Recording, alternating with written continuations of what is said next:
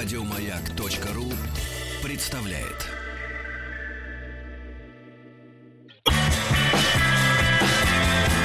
Сергей Стилавин и его друзья на маяке. Доброе утро. Дорогие граждане, здравствуйте, Владик. Доброе утро. Как вот вам второе утро после э, каникул? У- уже тяжелее, тяжелее. А хотя, хотя в принципе неплохо. Мгм, Хорошо, хорошо. Свежо пока. Хорошо. Значит, друзья мои, мы э, начинаем вахту памяти Тима Керби в эфире. Дело в том, что э, наконец-то до нашего американского друга дошло, что, э, в принципе, тот график, в котором он живет в нашем утреннем эфире, это нельзя назвать работой. Он несколько фриволен. Да, он это нельзя назвать работой. Вот, тем более нельзя назвать делом, э, которое позволяет человеку, например, ну, как бы задавать вопрос, а когда мне повысят зарплату? Нет, Вот. мне кажется, Тим потихонечку хочет перейти в режим подкастов для радио «Маяк». Да. Хочет записывать Вообще, удаленно. Нет, вот режим подкастов, с чего он когда-то, собственно говоря, и начинал совершенно бескорыстно на Ютубе. А, давайте послушаем Есть его новые, да. сочинение. Где Тим? заболел. Знаете, что, конечно, я не могу к вам на эфир завтра утром. Я думаю, во вторник я приеду. Я еще на работе, поэтому давай завтра не приеду, давай в среду. а? Э, Сообщи э, Сергею, что в среду э, я не могу, потому что ме- Международный христианский форум Никак. Доброе утро, Сергей и друзья. А, Сегодня я наконец-то возвращаюсь. И Тюмень, и Кипр, они сзади, и только вперед Москва и работа. Но я могу сказать одно, Сергей. Есть о чем здесь подумать. Вы знаете, что здесь есть русскоязычная радиостанция. Но ребята там какая-то вот банальные песни, банальные ведущие. Даже, по-моему, какая-то Светлана, Наташа, Маша заболела, и какой-то грек, который говорит на ломаном русском, а, взял, как сказать, а, штурвал и вел эфир на несколько часов даже. Поэтому Здесь есть хорошая аудитория для радио Маяк. Сергей, здесь может быть какой-нибудь, ну, вот знаешь, когда мы хотим делать летная студия, вот, прекрасная летная студия может делать здесь. Как ты думаешь, мужик? Ну, хороший вариант.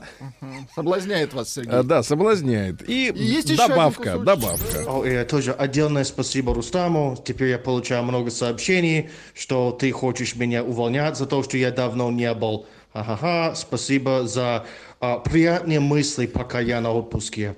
А я даже купил тебе маленький подарок за полтора евро. Как ты смог?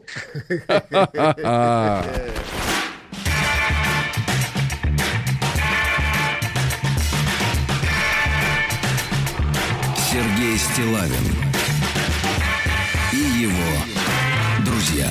Так, ну что же, э, товарищи дорогие, э, как вы поживаете? Я надеюсь, вы поживаете прекрасно. Вот, э, ну и у нас, как всегда, много писем от аудитории. Э, Есть как бы статьи, на которые бросают взгляд наши внештатные корреспонденты и э, предлагают э, обратить и наше внимание на эти сочинения. Вот. А есть э, просто крики души. Читали мы крик души Алексея по профессии юрист. Вот давайте Вот прочтем. давайте Давайте прочтем. Народному омбудсману написано. Омбудсману. Омбудсману. Да.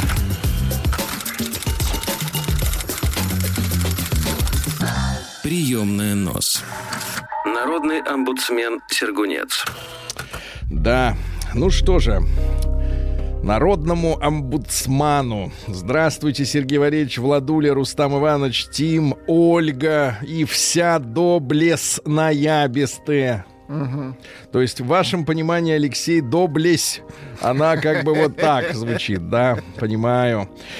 Меня зовут Алексей, по профессии я юрист. Алексей, не, э, вне всякой связи с вашей статьей, с, вашей, с вашим письмом, я считаю, что юрист, э, человек, который, конечно, должен ногу сломать в законодательстве своим, нашим и не нашим, но обязан писать грамотно. Конечно, работа с документами. Дом блесна, я, Э, команда. проверочное слово Сразу, вот знаете, «блесна», да, извините, вот знаете, вот, «блесна». вот это как, э, я, я поддержу классика, я скажу, что вот отсутствие э, в первых же строках письма грамотности, ну такой элементарный, знаете, такой элементарный школьный, ну вот, это как действительно вошь на дорогом белье женщины. Я бы даже сказал, вша. Да, вот ты ее как бы оттуда вылезает. И ты сразу ощущение вообще сразу. Или, например, ты ей «Здравствуйте», она, а, так сказать, а она Чё? тебе, а она тебе «Шо?» И это, это сразу вообще. Я не знаю, я не понимаю наших мужчин, которые вот в ответ на шо продолжают дальше, так сказать, что-то Нет, ну, предпринимать. если все уже оплачено. Ну, как-то это надо вот проверять заранее. Эту гра- грамотность, говоря, говоря этим языком.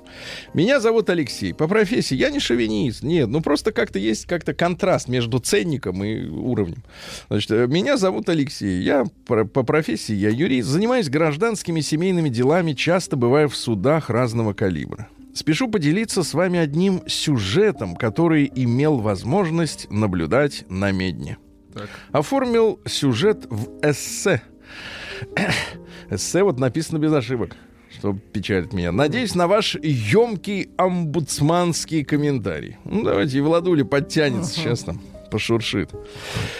Посреди буйно разукрашенного района из многоэтажек горделиво уставилось в Мичуринский проспект. Ну, это не самый дешевый район. Хотя дойдите мне дешевый район на карте Москвы. Мы как-то до сих... Вот э, помните, вчера к нам приходил социолог, рассказывал о социологии вещей.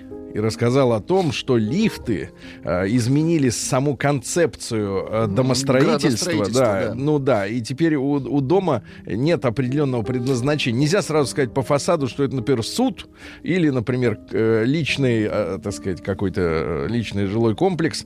И, и на Западе лифты привели к тому, что люди стали жить кварталами. А у нас все-таки, слава богу, лифты, они Не везде. не не везде, но порой их используют не по назначению, поэтому у нас нет такой жесткой сегментации на кварталы для быдла, там, для э, людей, вот как белых там в Америке. У нас везде нормально. У нас везде нормально. Нет, нет вот этой сегрегации. У нас- к нам вот эти лифты, их не дошли скоростные. У нас лифт едет долго. Ну вот. Значит, э, значит, смотрите. Сероватое здание Никулинского райсуда. Так. Было раннее утро, наверное, как сейчас. Однако судебные коридоры были туго начинены представителями и доверителями. Начинены. Ага. Люди и юристы в полголоса... Наполнено, наверное, все-таки. Ну вот он старается, видите, вот эссе. Эссе. Начинить можно, мне кажется, ну да. Не асса, а эссе. Это другое. Люди и юристы в полголоса обсуждали процессы, косо поглядывая на притаившихся, как казалось, за каждым углом оппонентов. Общеизвестно, что случайно услышанная мысль с противника в коридоре может в корне перевернуть дело. В пестрой массе посетителей особенно выделялись две женщины, лет эдак сорока, как по сговору одетые в бордовые платья. Представь себе, утро, а она в бордо. В Бордо очень красиво. «А в процессе вы будете говорить?» — спросила первая, немного запинаясь и перебивая... А, а, немного запинаясь. «А в, в- в- процессе вы будете говорить?» Говорить. Да, и пе- перебирая в руках какие-то листы. А, Театр у микрофона. Конечно, вы не волнуйтесь, позицию мы сформировали, в полголоса отвечала адвокатесса с ярко-фиолетовыми ногтями. Как вдруг ее тон поменялся, и она стала рассуждать уже намеренно громко. Судья должна понять, она же женщина тоже. Да и поведение вашего ответчика, оно, оно, мягко говоря, недостойно. Я вообще не, понимали, не понимаю, как вы жили в браке при таком отношении. Разгадка столь внезапной смены настроения адвоката с фиолетовыми когтями стояла неподалеку. Это был субтильный, сорокалетний тип Кстати, не просто остаться в 40 лет субтильным. Это надо не жрать ничего. Вообще. То есть она еще готовить не умеет. Сразу делаю вывод. С выцветшими глазами, с выцвет который подошел к залу заседаний только что и, не зная, чем себя занять, переминался с ноги на ногу. Доверительница бросила на ответчика быстрый взгляд, который должен был ясно сказать ему «Да, мы когда-то были знакомы, но теперь между нами Берлинская стена». Э, Комментарий для молодых слушателей, которые не ходят на историю. Э, Берлинской стены уже нет. Тут засаленная, опять же с одним «н», засаленная. Деревянная дверь скрипнула, и тучная секретарша выкинула в коридор. «На 9.30 проходите!» Адвокатесса и доверительница быстрым шагом, словно боясь, что портал к правосудию немедленно закроется, забежали в зал заседаний. Ответчик нерешительно заглянул в помещение. На высоком кресле из казенного дерьмантина восседала немолодая судья с буйно накрашенными ногтями и взглядом умудренной жизни капибары. Капибары. Взгляд этот ничего позитивного ответчику не предвещал, и он, вздохнув, перед, перешагнул порог. А вот на этом, к сожалению, текст Подождите, подождите, только начало. да. А где продолжение? Настенька, Настя? ищи, ищи. Я даю команду. Ищи продолжение. Может быть, к завтрашнему найдем. А пока что у нас письмо от квадратного Да, человека. давно- давно корреспонденции круглосуточно. Адрес стилавинсобакабк.ру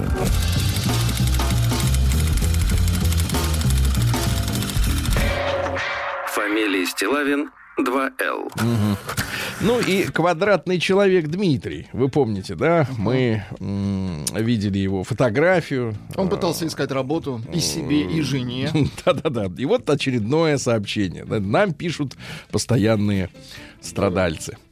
Здравствуйте, Сергей Валерьевич. Ну и остальные невольные слушатели моей житейской саги. На тот случай, если вы ее сочтете нужным зачитать. А я, Дмитрий, пока не знаю, сочту ли я или нет. Нет такой привычки, знаете ли, разбрасываться текстами.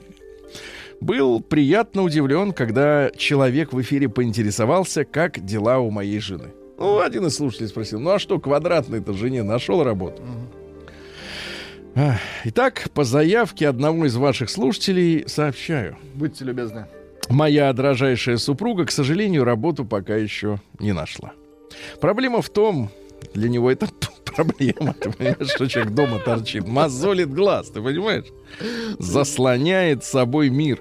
Когда никто не работает в семье, это так Ага. называется. и не парится. Проблема в том, что то учреждение, откуда ее сократили, уж очень специфическое. И тот опыт работы, который у нее имеется в других подобных заведениях, не нужен. Вот и получаются нестыковки. Вроде и опыт работы большой, а вроде и нет его. А на последнем собеседовании вообще обманули. Промариновали больше недели относительно ответа приема на работу, затем сказали, что есть более достойный кандидат, а сами до сих пор висят на сайте. Ну, то есть ищут. Прикиньте, какой щелчок по носу. Прямо как у меня все выходит. Узнал себя в супруге. Тоже думал, что если я со своим большим стажем весь такой профессионал из самой Москвы приехал, то уж в Питере меня ждут на хлебных местах. Так что проживаем топереча на мои скромные доходы. Сдает хату А что в Москве. за работа-то была? Что я не, не припомню. Профессиональная какая-то. Какая-то профессиональная. Пишешь, человек профессионал. Много лет прошло, понимаю. Да может, ты сам забыл. Да.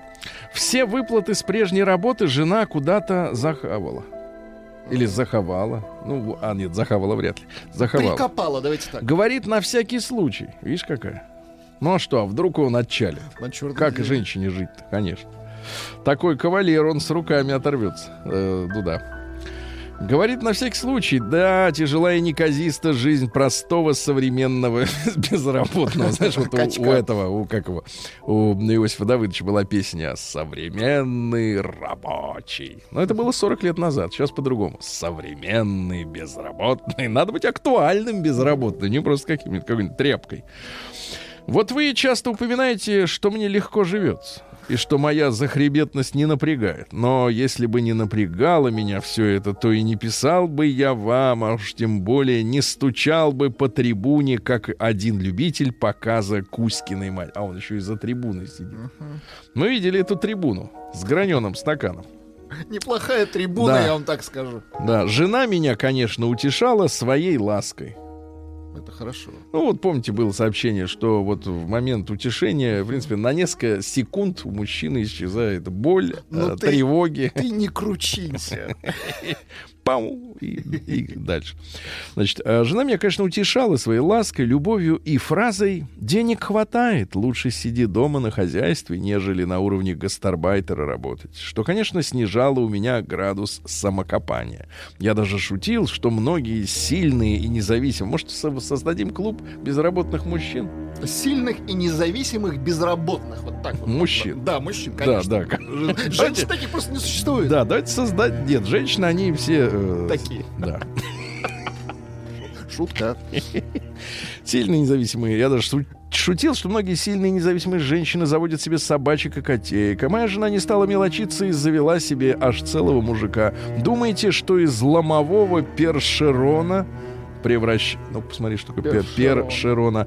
першерона. Превращаться в домашнего котика мне очень хотелось. Ломовой першерон. Тем более к отказам в работе уже присоединился новый. А чё так долго без работы? Вот это...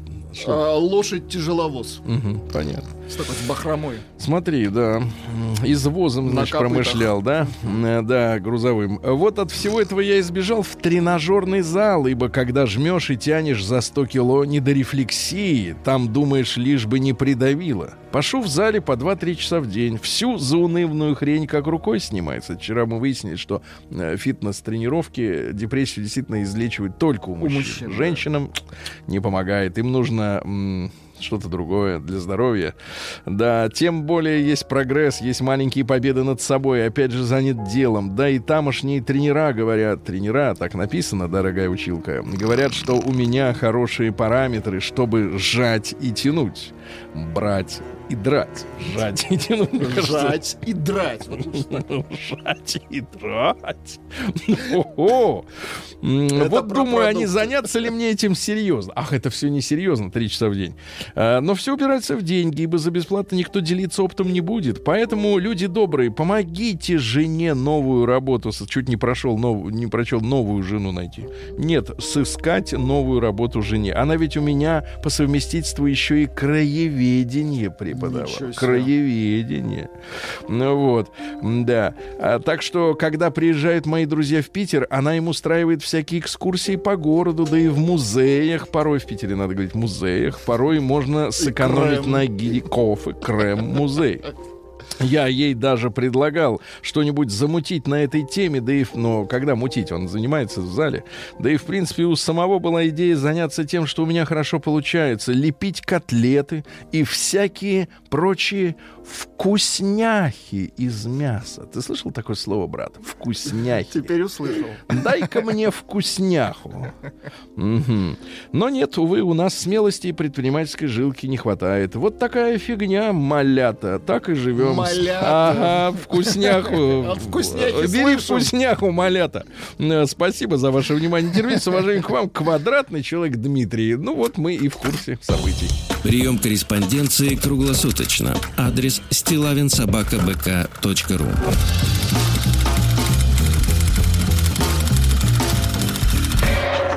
Фамилия Стилавин День дяди Бастилии пустую прошел. 80 лет со дня рождения. Ух ты, а ей уж 80.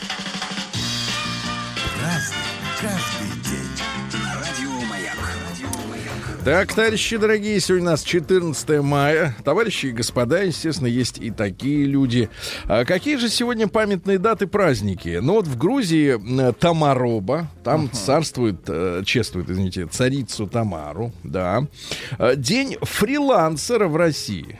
Дело в том, что в 2005 году открылась, не, не посмотрите, вот работает ли до сих пор биржа фрилансеров и какие э, специальности э, сейчас востребованы. Биржа фрилансеров открылась. Что такое фрилансер? Ну, в общем-то, это как бы вот так вот работа без обязательств, наверное, да? Э, Или как это объяснить э, Ну, нормальному человеку? В свободном графике работа. Ну, в таком вот, как Ну, хочу, так и... Под заказ. Под, ах, под заказ. Под, под работу. Сегодня в Таиланде вы там бывали, да? Ну Вот, э, праздник первой борозды. Первый такой борозды. мужской праздник, да. праздник борозды, по-моему. Первый. Когда?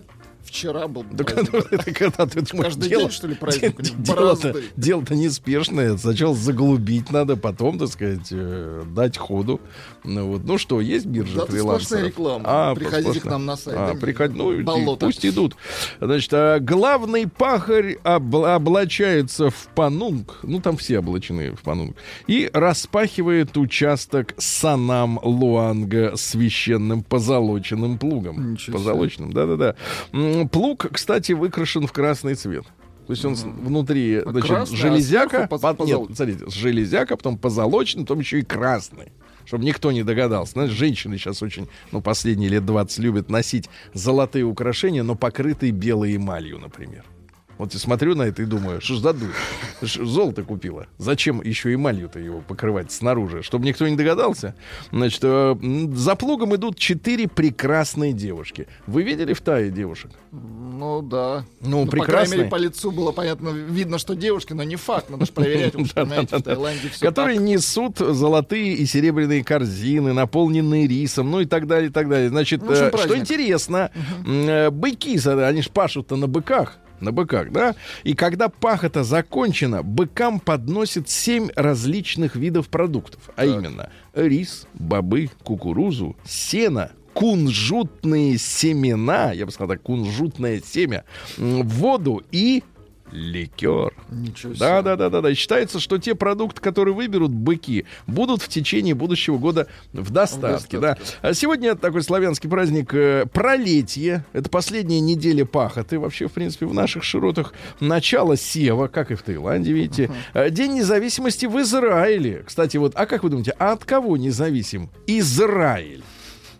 Да, от всех, наверное. Нет, не от всех, дорогой мой, а от британского надзора, потому что Ну, им как бы им как бы след, по да. итогам Первой мировой войны британцам вот они, видимо, сами себе выписали так называемый мандат.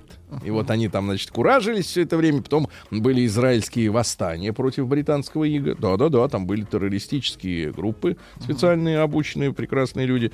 Значит, день антитабачной фетви в Иране. Ну, то есть там выпустили постановление такое против табака. Канский кинофестиваль сегодня открывается. Не знаете, есть кому осветить? Есть кому осветить, но вот не знаю, Да, получится ли... не, не, не будем. Есть кому. Вот это достаточно. И Еремей Запашник.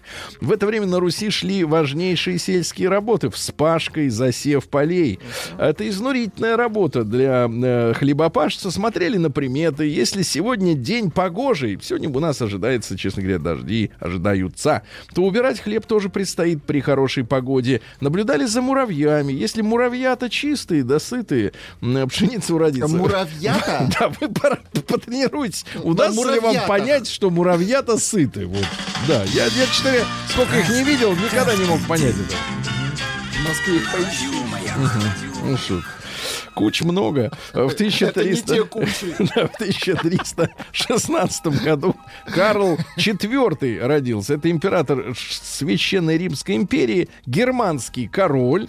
Вот э, в Чехии известен как Карл I. То есть у немцев четвертый, здесь первый. Оригинально. Имена, значит, да. Он строил Прагу. Ну и, в общем-то, с именем Карла связан золотой век Чехии. То есть, друзья мои, нужно понимать, э, что вот наши э, вот эти вот э, поездки, да, многочисленные наших туристов в Прагу, все, ох, как нам красиво, это все немцы. Ну, в общем-то, кухня и, ну, и кухня, красиво. кухня и пивас, он Тоже тоже, в отчасти, принципе, да. что значит отчасти? Ну, отчасти чешский, давайте так скажем, да. Кнедлики, вот это да, кнедлики, оно местное. Вот. В 1692 году спущен на воду э, первый... А, еще есть трдельник. Знаете, Это что это что? А это крученое тесто на палке железной и вот м, э, сладкое. Надо есть, когда голодно. Просто хлеб без, без всего. Понятно. Просто сладкий, Ну, это чешская, сладкая видимо, булка, да, да. Да, ну а что, больше ничего нет. В 1692 году спущен на воду первый российский корабль. 16 солдат Преображенского полка толкали. Тяжелая штука. Э, Томас э, Гейнсборо в 1727 это английский художник, написал картину, называется «Голубой мальчик». Голубой мальчик. Голубой То мальчик. Тогда вот по- положили Дело- начало. Дело в том, что нет, у него просто костюмчик был аристократический. А, голубой. Хотя позировал э, сын торговца с кабинными товарами. Вполне взрослый. Нет, э, позировал простолюдин. А позировал, а картина получилась про дворян. Понимаете, вот так бывает, так бывает. Значит. Дело в том, что не, не все дворяне милы на лицо были, да, в Англии. Ну, Вот, а в 10 лет он начал писать пейзажи, ну а главный его прием это растворение одного цвета в другом. Понимаете, да, что как бы так вот четкой границы нет. В 1771 Роберт Оуэн, это английский социалист-утопист.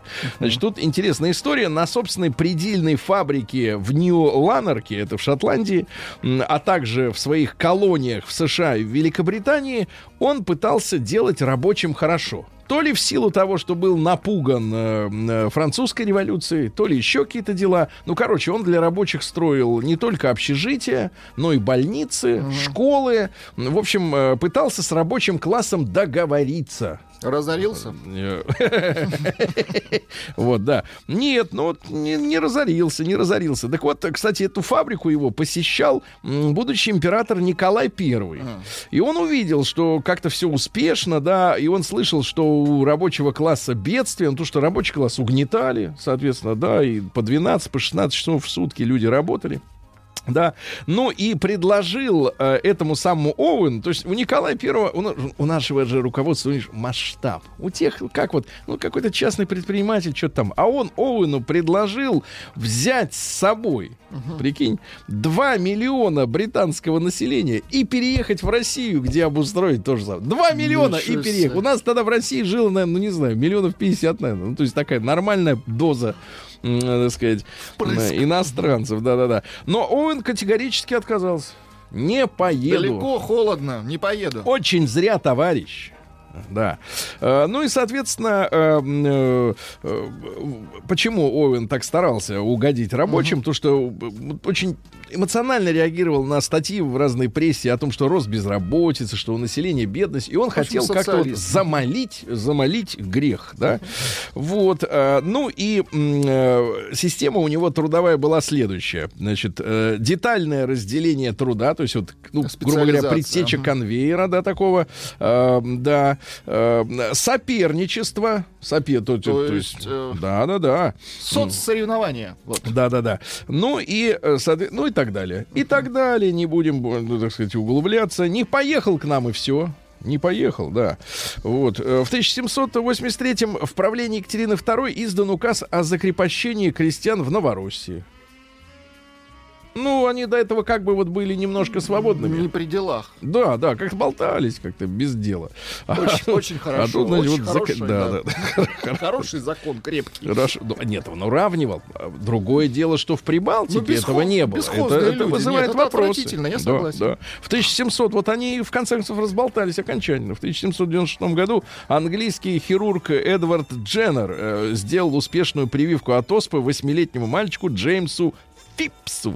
Э, Вот, он заметил, что люди, переболевшие коровьей оспой, которых, м, которой можно заразиться от больного животного, э, взрослый, такой э, опасный уже для здоровья, не заражаются. И вот он сделал прививку. Умница. Вот так. В 1832 создан законодательный институт присяжных стряпчих в России. И фактически, э, я понимаю, что это слово вам сегодня ничего не говорит, но, короче говоря, эм, эм, э, сделали так, чтобы в судах обязательно работали адвокаты. Присяжные стряпчие — это, по-нашему, адвокаты. То есть э, мы сегодня можем товарища адвокатов тоже Поздравить. поздравить да, с праздником. В 1836-м Вильгельм Стейниц, это немецкий шахматист и вообще первый чемпион мира. Ну, кто первый пошел к доске, тот и Так стал первым. был, поэтому... Конечно, чемпион. а кто против него возьмется? Больше никто не умел Ник- играть. Конечно. Э, В 1862 русские войска заняли Самарканд. Самарканд взяли, да-да-да. Потом он, э, Самарканд после революции Октябрьской вошел сперва в состав Туркестанской автономной э, республики. Ну, Туркестан это такое объединение целое, да. Э, Затем был столицей Узбекской ССР, то есть вместо Ташкента. А Вот. А с 38 года стал центром просто Самаркандской области. Ну и если подойдет товарищ э, с афганской границы, Рустам Иванович, он, конечно, скажет, что Самарканд это их город. Обязательно. Это их город, да. А мы не будем сопротивляться. Почему не сделать человеку приятно? Э, В тот же день, как Самарканд взяли, приехавший в Англию швейцарский часовщик Адольф Николь запатентовал хронометр. Мгм, Хронометр. В 1863-м Джон Фильдс родился. Это канадский математик. Э, По его инициативе учредили награду для математиков медаль Фильдса. Потому что Нобелевской премии для математиков нет. Ну, знаете, пошлая версия говорит о том, что у жены э, Нобеля был любовник-математик, поэтому он сказал Есть такая, математикам да, история. «шиш, шиш». Вот. э, Ну и, соответственно, Филдсовская премия присуждается раз в 4 года, как Олимпиада, а Нобелевская ежегодно. Вот. Ну и присуждается математикам не старше 40 лет. А Вот. Что за дискриминация? Вот, Владик, вот это действительно срамота. Срамота, Вот вы что ж, не сможете стать выдающимся математиком. Кстати, Рустамка тоже. А ты меня не жалуби. В 1869-м основан город Актюбинск в Казахстане. Теперь Очень ныне хорошо. Актобе. А мы с вами ведь были. Да, проезжали Э, Когда его. ехали на Байконур три года тому назад, вот как раз в весенние дни 16 года на машинах, у нас был большой пробег на Байконур, э, действительно, и, и, и как мы съездили, а через несколько месяцев там ведь мятеж был вооруженный, помните? То есть говорят, что э, террористы ли- репетировали на этом городе вообще то- тотальный захват, и там они бесчинствовали. А город-то, извините меня, цветущий. Пыли много, правда. В 1872-м э, Михаил Семенович Цвет. Хорошая фамилия для ботаника-физиолога и биохимика. Цвет. Он э, занимался как раз хроматографией. Хроматографией. М, Вот хроматографический метод. Э, Что касается хроматографии, дорогой Владик, то вам Давайте. это думать сейчас об этом не надо. Не Я надо. так и знал. А В 1872-м э, канцлер Германии Бисмарк провозгласил кампанию под названием Der Kulturkampf. Э, Вот, но у них есть Mein Kampf, а это Kulturkampf. Kultur. Да, целью которой была борьба с католиками. Дело в том, что вы же помните, Мартин Лютер, это же из э, как раз из немцев. Вот. А э, по закону все равно германское государство должно было, так сказать, финансировать католическую церковь. Вот. Так. И, и, и Бисмарк э, начал с католиками войну, вражду, начал лишать их денег, финансирования, но потом э, принял, кстати говоря, майские законы, не путать с майскими указами, э, вот, э, в 1873 году и э, установ- установил строгий контроль немецкого государства над школами, на то, чтобы отделить, э, значит, э, священников от образования, детей но от потом выяснилось, что большим врагом немецкого государства, чем католики, являются социалисты. И все бабки обратно католикам вернул, но пять лет те голодали, бедные. День дяди Бастилии пустую прошел. 80 лет со дня рождения. Ух ты, а ей уж 80.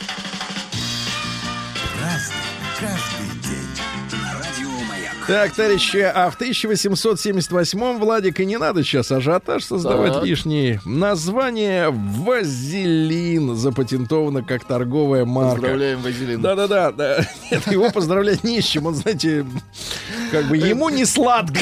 Вот заявление. Не сладко. Средство изобрел англичанин Роберт Чесбро. Вот эта фамилия Чесбро. Как изобрел? М, Изобрел-то от нужды изобрел, потому что эмигрировал в Америку зачем-то.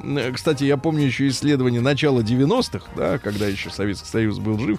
Э, Больше половины тогдашнего юного населения Великобритании э, мечтали эмигрировать в Америку. То есть, в принципе, говоря о патриотизме таком вот внутреннем, минуточку, да. да-да.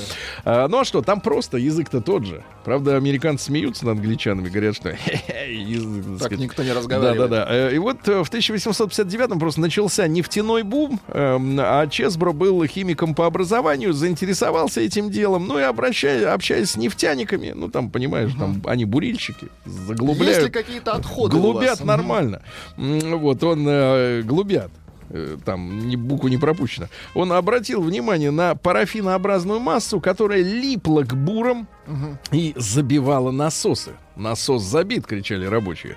Но и они заметили, что эта гадость при этом помогает при ожогах и порезах. То есть вот если ей помазать, то, в принципе, рано быстрее. И начал Роберт экспериментировать, пробуя на себе. буром. Мазал. Мазал, резал, жег и мазал.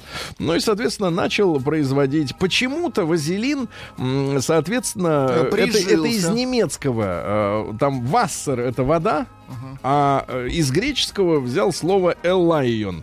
Э, Это оливковое масло. И как-то вот он из этого элайон. В общем, вазелин. В общем, я не понимаю, как они придумали это. Оливковая вода, странно. да. Оливковая вода, но ничего там оливкового нет. В 1884 Клаудиус Дарнье, это немецкий а- авиаконструктор и одновременно промышленник, э, вот, э, он э, сделал в 19 году шестиместную пассажирскую лодку, ну, то есть самолет с гидрокорпусом, чтобы садиться на воду. Вот, в 1885 Николай Васильевич Крыленко, это наш... эм, Первый член первого советского правительства, верховный главнокомандующий, потом прокурор. Партийная кличка у него была Абрам. А это чтобы никто не догадался, понимаете, да, чтобы никто... Э, Вот что касается массовых репрессий, то лично ответственен и за массовые расстрелы в 20-е годы. Э, Вот э, крупные дела по, полит- по политическим мотивам. И при этом увлекался очень страстно альпинизмом и шахматами. Вот, вот весь негатив, весь негатив Понимаю. сбрасывал в горах. Сбра- А. потом спускался и... И убивал. Нет, и шахматы. И шахматы. Ну и год э, ухода от нас, 1938, естественно. В 1897 Роберт Людвикович Бартини, это великий авиаконструктор, который умер в Москве, потому что он был настоящим, ну как сказать, вот итальянец, а итальянский аристократ, более того. Но при этом коммунист, он уехал из фашистской Италии в Советский Союз, но бежал от э, Муссолини фактически и стал авиаконструктором. Он создал э, более 60 законченных проектов э, самолетов. И в анкетах в графе национальность граф Бартини, итальянский, э, да, нет, не граф, а, э, извините, барон, э, писал русский. Удивительно. Да, вот удивительный человек, да, он был участником Первой мировой войны. Ну и, э, правда, в 1938 году его арестовали по обвинению в связях с врагом народа Тухачевским. Uh-huh. И почему-то враг народа э, взято в кавычки, а ведь э, доказанный факт уже сейчас, что Тухачевский действительно готовил мятеж. Тарыл? Он действительно готовил мятеж вооруженный, да, поскольку был, э, так сказать, высокопоставленным э, армейским начальником. Мне кажется, нашим историкам надо э, пора уже перейти от басен вот к реальности. А в 1800 1998 в рамках всероссийского, всероссийской кампании по борьбе с алкоголизмом и пьянством император Николай II издал указ об обязательном устройстве винтовых пробок на, во, на водочных да бутылках. До этого водка запечатывалась сургучом, и пьющие считали, что раз открытую бутылку необходимо выпить сразу и полностью. Угу, до дна. А, к сожалению, винтовая пробка проблему не решила. Народ продолжал пить до дна. Угу. Вы же тоже придерживаетесь этого правила? До дна, да. В 1900 году петь до дна. А, В Париже открылись вторые Олимпийские игры. Впервые, чем они интересны, в них приняли участие женщины. До этого считалось, что женщина, она и в Не спорте не, человек. может пригодиться. А сейчас вот я смотрю, а Исинбаева наша, а, красавица. Как она, а? Красиво, вот, да. вот так она. По-всякому. А, да нет, не по-всякому, а как надо, ясно, по-всякому. По-всякому это ваши фрилансеры. В 1909 году Федор Андрианович Полетаев, это наш э, партизан, герой Советского Союза и, и национальный герой Италии, кстати говоря. Вот смотрите, итальянский авиаконструктор писал, что он русский, а наш герой-партизан, национальный герой Италии, потому что освобождал, понимаешь, да, вот Молодец. настоящий герой. Э, Сегодня в 1910 году в России вступило в силу международное соглашение об автомобильном движении. Да-да-да. А дальше, а в 15-м из Великобритании начали депортировать всех лиц, которые были заподозрены в сотрудничестве с неприятелем. Ну, то- такая вот истерия, да. Э, Зинаида Максимовна Шарко, замечательная актриса театра и кино, в 29 году родилась. А в 38-м Эльжбета Чижевская, это польская киноактриса, э, очень популярная, очень красивая женщина, подвела следующую ее историю. Зачем-то вот э, влюбилась э, в американского человека. Что значит зачем-то? Ну, зачем-то, действительно, зачем-то. Э, Вот, американский журналист. Ну, не было поляков подходящих, да, для нее. Соответственно, а тот начал критиковать Гамулку, польского президента, так сказать, И руководителя. чем закончилось? Закончилось тем, что уехала, в итоге вынуждена была бежать с мужем в Америку, а там только на вторых ролях в эпизодах где-то играл. Ну, карьера загублена. Муж загубил карьеру, дебил. А, так сказать, э, Лев Абрамович Додин родился, театральный э, режиссер. Родился в городе Сталинске. Ныне, кстати, Новокузнецк. Вы это запомните, да? Джордж Лукас родился. Ваш Хороший. кумир-то. Ну, не то что кумир, Да. но талантливый. Вот, сказал следующее. Звук — это 50% всего фильма создательного эксперимента. Ясно? Вот, звук. Он прав. Э, да, в 48 году последние войска сегодня уехали из Палестины, поэтому сегодня День независимости Израиля, да. Роберт Бёрн родился из группы Talking Heads. Есть такая группа? Может быть, Дэвид Бирн? Бирн, Бирн. А я Роберт, сказал, Роберт Бирн, вы сказали. Ну, важно. Ну-ка, а, а можно еще раз вот эту вот музыку? Так, да, да. И, конечно, ребята, мы сегодня отмечаем день рождения Владимира Леонардыча, вы нашего, что? Матецкого. Да что, конечно, что, поздравляем. Володя, мы послушаем твои песни а, в начале часа, правильно? Хорошо. Хорошо? Так, и очень много вранья Да, сегодня. давайте. Во-первых, Бисмарк это корабль Гитлера, Нобель никогда не был женат, Вазелин имя и с пробкой бред.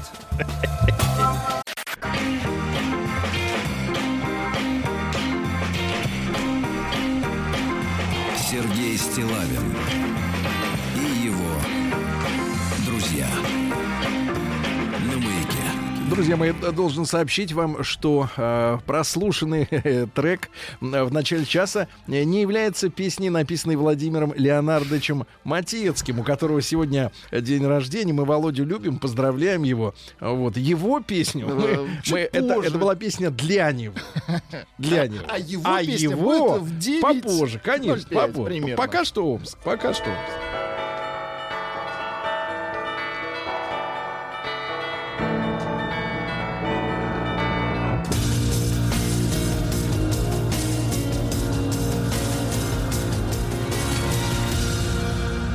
Зона 55. Омский лис Дон. Лис? Лис Дон. Да, да, да. Потерял интерес к жене Моне, как только она родила. Как только она родила, роди, э, извините, роди- Родила. родила, родила, да, да, да. Дальше, что у нас интересного? Э, В Омске мошенники просят сброситься на похороны. Они взламывают страницы в социальных Так. сетях и от имени владельцев э, пишут, что собирают деньги на гроб и поминки. Развести таким способом доверчивых хомячей пытаются мошенники. Так что, друзья мои, не сбрасывайтесь. Да. А, Если вас попросят, Не надо, не, случае не ни участвуй, не участвуй, да. А российским детям предлагают э, своими кубиками отремонтировать омские дороги. Ну, детей много, э, Кубиков кубиков, на всех хватит. э, да. Дальше, что у нас интересного? Армянин и узбек, ну это я читаю новость, как есть, да. Так. Армянин и узбек так хотели попасть в Омск, что перелезли через колючую проволоку. А тут-то их и схватили за зад, э, так сказать, пограничники. Да-да-да. Омские А пограничники. Мич э, нашел мины и покрутил их. Молодец. А вы, вы, Он вы были же в армии? Был. но как выглядит мина? Такая круглая. Нет, а которая летает. Там же есть которая... Летает такая в- продолговатая. Ее можно крутить? Конечно, можно да, покрутить, но недолго ее А можно Мичка крутить. подарила Альфонсу из Москвы, ну, слушайте, все паразитируют прямо, э, на Мичках, э, из Москвы более 50 тысяч рублей. Представляете, он попросил перевести ему деньги на билет до Омска. И она ему москвич, э, перевела. Бедный москвич в этом совсем трудно поверить, я вас понимаю. Омский заяц ездит снаружи троллейбуса, чтобы не платить. На лестнице едет, да-да-да. Дальше в Омске автовор попался полицейским с полными пакетами магнитол. Полный, с оторванными проводами, да-да-да. Дальше, а мечам бесплатно раздадут 10 тысяч прези... Нехо- Нехорошо, нехорошо, нехорошо, Ну да. как, это хорошо, потому что бесплатно. А в этом смысле, да? Вот. Ну и, наконец, э, смотрите, пьяный Амич, э, пьяный Амич на скутере сбежал от росгвардейцев, ловко маневрируя между машинами. подлец. Какой подлец, да.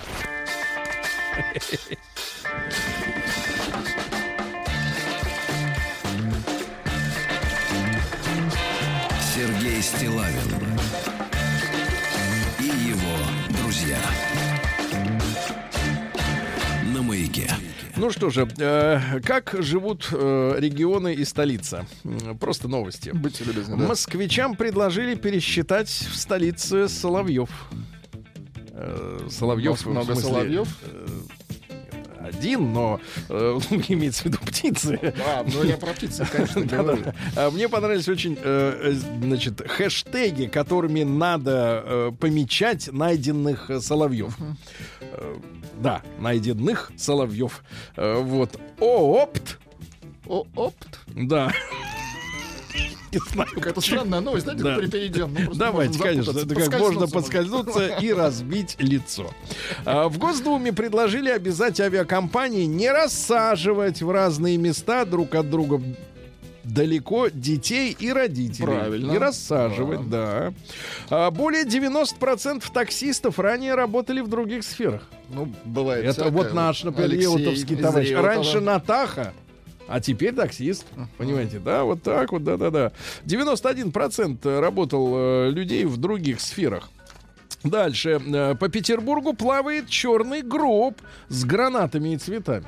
Прям по Петербургу, По да? Прям Петербургу. по асфальту плывет. А что, Петербург это Северная Венеция, мой мальчик, на минуточку. А Аврора, думаешь, куда зашла? На Невский, что ли, она Такая вылезла? гробовая Ага. гондола. Да я смотрю, вы сегодня в ударе. Нет, Но в ну, а Хабаровском крае, давайте вот это Если здесь шутить, здесь шутить бессмысленно. В. Хабаровском крае исчезают лягушки, это, Это следовало печально. ожидать. Ну и пару сообщений. Деликатесные улитки захватили леса Подмосковья. Друзья мои, не спешите выбрасывать. Вот. Ну и наконец, э, наконец, просто хорошее сообщение. Оно как бы вот о торжестве жизни. Несмотря ни на что. Давайте о торжестве. В Астраханской области очевидцы все больше и больше снимают на видео змеиные оргии. Змеиные оргии. Это жизнь. Есть собака Не путать с человечьим. Да, Есть жизнь. корни, а есть это оргии. Змеиный. Наука и жизнь, да. Да. А, ну что же, а, люди чаще завидуют, выяснили ученые, еще не произошедшим событиям. То есть, если у какого-то человека уже есть, например, уже есть Гелендваген, ему не очень. А вот если он, сволочь, идет с деньгами покупать его, вот это уже вызывает у нас, так сказать, да.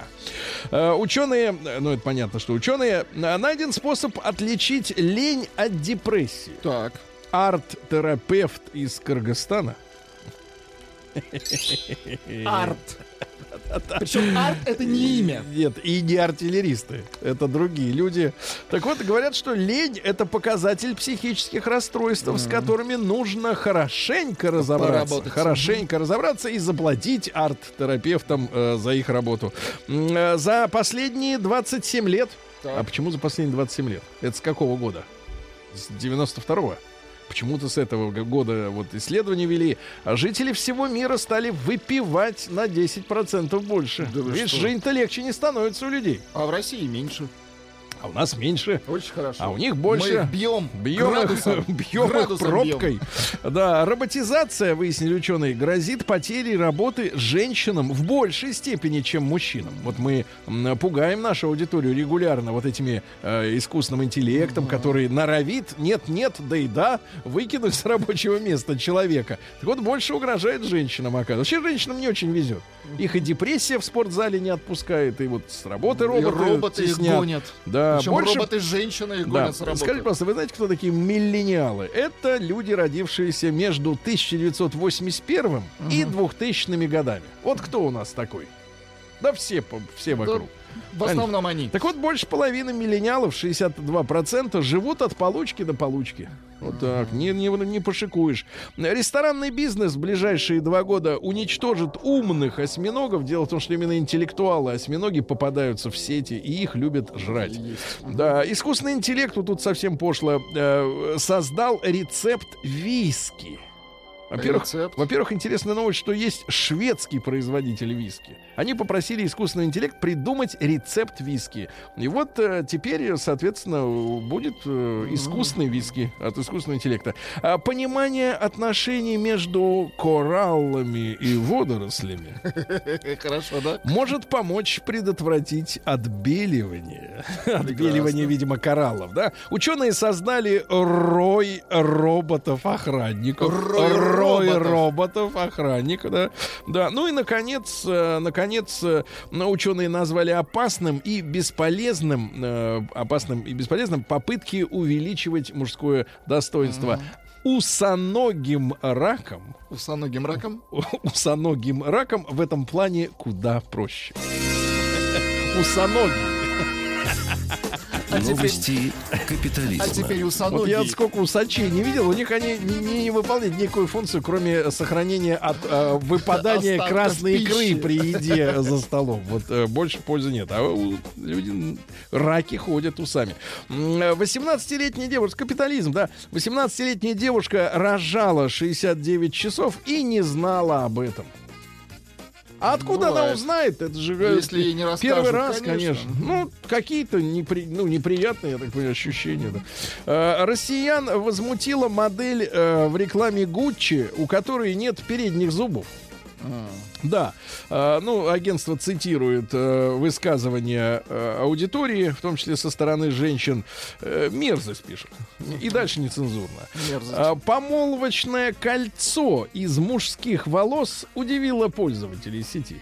Э, Ну, то есть вот кольцо из волос, да. Американцы Это стали мило. чаще называть своих детей Ария и Кхалиси. Кхалиси. А также среди популярных в Америке имен. А, На 176 больше детей стало с именем Шеви, сокращенно Шевроле. На 236 больше Мерседесов и на 40 Лексусов. К ним добавились 18 людей с именами Ауди, 419 Фордов, 3000 Бентли, 3000 Бентли и 15 младенцев с именем Додж.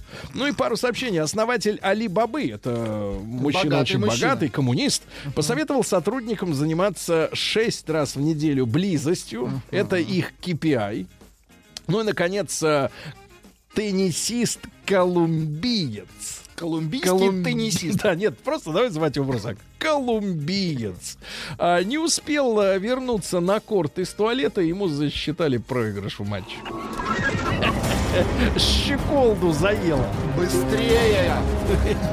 Кому скажешь тут быстрее? Занято!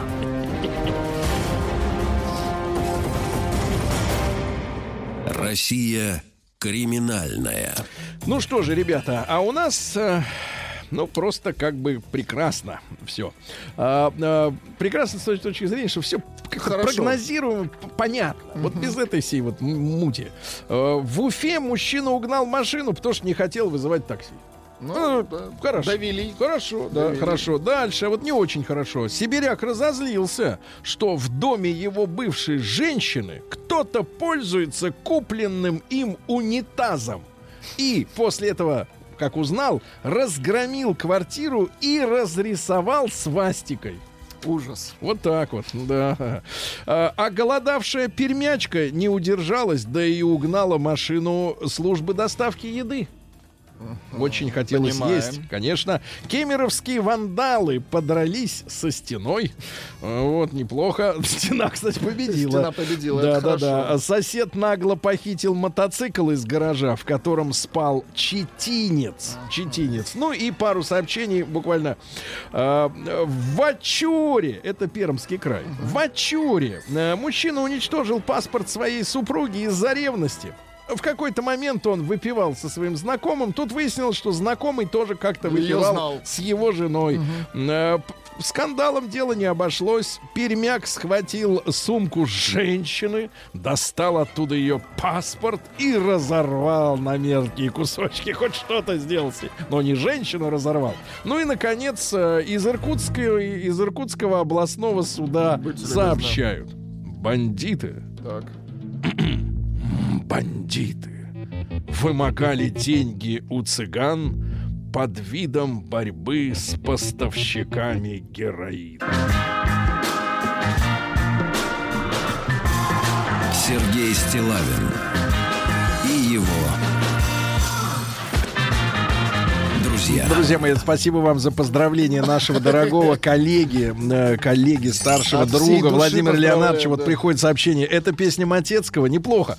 Э, Но нет, это просто наше, наше- это мы создаем да, Владимиру Леонардовичу настроение. Здравствуйте, Рустам Иванович. Доброе утро, Сергей Валерьевич. Доброе утро, Да. Влад. Доброе утро, уважаемые радиослушатели. А если- Владимир, доброе утро. Доброе утро, Владимир Леонардович. А Если хотите поздравить Владимира Леонардовича и сделать ему приятно, пожалуйста, подпишитесь Есть на его... кошелек? Нет, пожалуйста, подпишитесь на его телеграм-канал, который так и называется «Слова и музыка Матецкого». Найдите в А телеграме. там подпишитесь. какая-то крамола, да, пишется? Нет, там не крамола, там самые о свежие, самые актуальные треки, рекомендованные мэтром. Нет, я просто как только сказали, что Телеграм это плохо, я сразу стер со смартфона. стер? Со смартфона стер А, программу. понятно. Ну, во избежание каких-то проблем. Хорошо. Вообще хорошо, недоразумение, что вы да. дурное Владимир стирать. Леонардович не стер. Ну, он мэтр. Конечно. А я-то кто? Конечно. Вот. Поэтому у мэтров есть, а у остальных не должно быть. Вот. Они там мэтры друг с другом, сами пусть переписываются. Телеграм-канал. Владимир Леонардович, вашу песню мы послушаем в начале следующего часа. Обязательно. Да, Потому что все-таки у человека день рождения. Обязательно. И, и несмотря на дождь, который Песню сегодня... Андрея Разина будем слушать. Ну прекратите. Есть Светлана Разина еще. Большой выбор Разиных. Вот. Значит, ребятушки, сегодня нас э, впечатлила новость о том, что более 90% таксистов ранее работали в других сферах. Да? Например, А, как Алексей из Реутова. Он работал Да, мы упоминали, да, он ездил на Таха, черном, черном Таха. Вообще у него И продавал медтехнику. это Нет, продавал мед. медоборудование. Мед. Мед, идиоты. Да, так вот, э, вот, значит, да, он чем только был офицером э, военно-морских сил, Может ну, быть, вернуться к офицерству. но он не доучился. Офицеры россияне. Да, ребятушки, но это вот статистика. Более 90% таксистов ранее работали в других сферах. А значит, вот а 9%, 90%. нет, а 9% это призвание. 9% а остальные вот... От Бога. как бы- нет, остальные не от Бога. Значит, а 9%... А вот эти, как его, Вы вообще, Влад, молчите, у вас прав даже нет водительского Это земляки мои, вот они тоже, да, это вот. Хорошо, э, хорошо. Кем работали. Значит, не важно. Значит, ребят, но мы по-другому, мы по-другому давайте э, посмотрим. Э, Давайте смотреть, короткий опрос.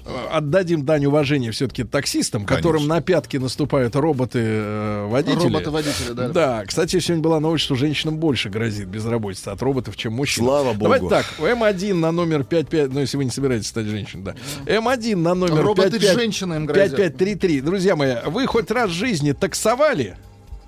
Так. Давайте так. А, М2 нет, ни разу. Ну, то есть никого за деньги никогда не возили. Ну, даже по нужде там или просто... да. Возил по нужде. Вот, ну и большой разговор, ребята. Разные были в жизни ситуации, разные профессии, виды работ, должности э, к, к нашим-то с вами годам э, доводилось занимать. Тертые калачи. Вот какую, какую свою должность, какую свою работу, какую профессию, которую, может быть, довелось э, осваивать там хотя бы ненадолго, вы вспоминаете с наибольшим ужасом, да, Как и- Влад, например. и- и Да, ни- да, да. и ни, ни в коем случае, сейчас, сейчас, и ни в коем случае не хотели бы к ней возвращаться. Вот самая плохая работа в вашей жизни, которой вы не хотите снова заниматься. Плюс 7967 103 5533. Давайте вспомним былое, старички.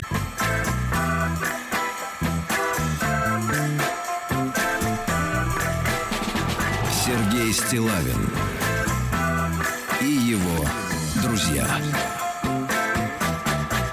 на маяке. Друзья мои, 91% водителей таксомоторов, которых на самом деле в Москве стало за последние 2-3 года, ну, несметное количество. Порой, порой, когда движешься в потоке, неспешно оглядывая окружение, не видишь ни одной другой машины, кроме как такси, да? И э, 91% водителей такси ранее работали в других сферах. Э, ребятушки, ну, короткий опрос у нас посвящен именно этой профессии. М1 отправьте на 055 опять-таки, если хоть раз в жизни за деньги подвозили кого-то, ну, то есть э, таксовали. Ну, было, были 90-е, помните, когда Тяжелое. людям приходилось выживать таким образом. М2 нет, вот как-то ни разу не получилось так, чтобы кого-то подвез, э, именно взяв за это плату. Ну и большой разговор, э, какую свою профессию, должность, место работы вы вспоминаете с самой сильной неприязнью. А с ужасом. Да, с ужасом. И вот туда именно, ну, ни за что уже возвращаться возвращаться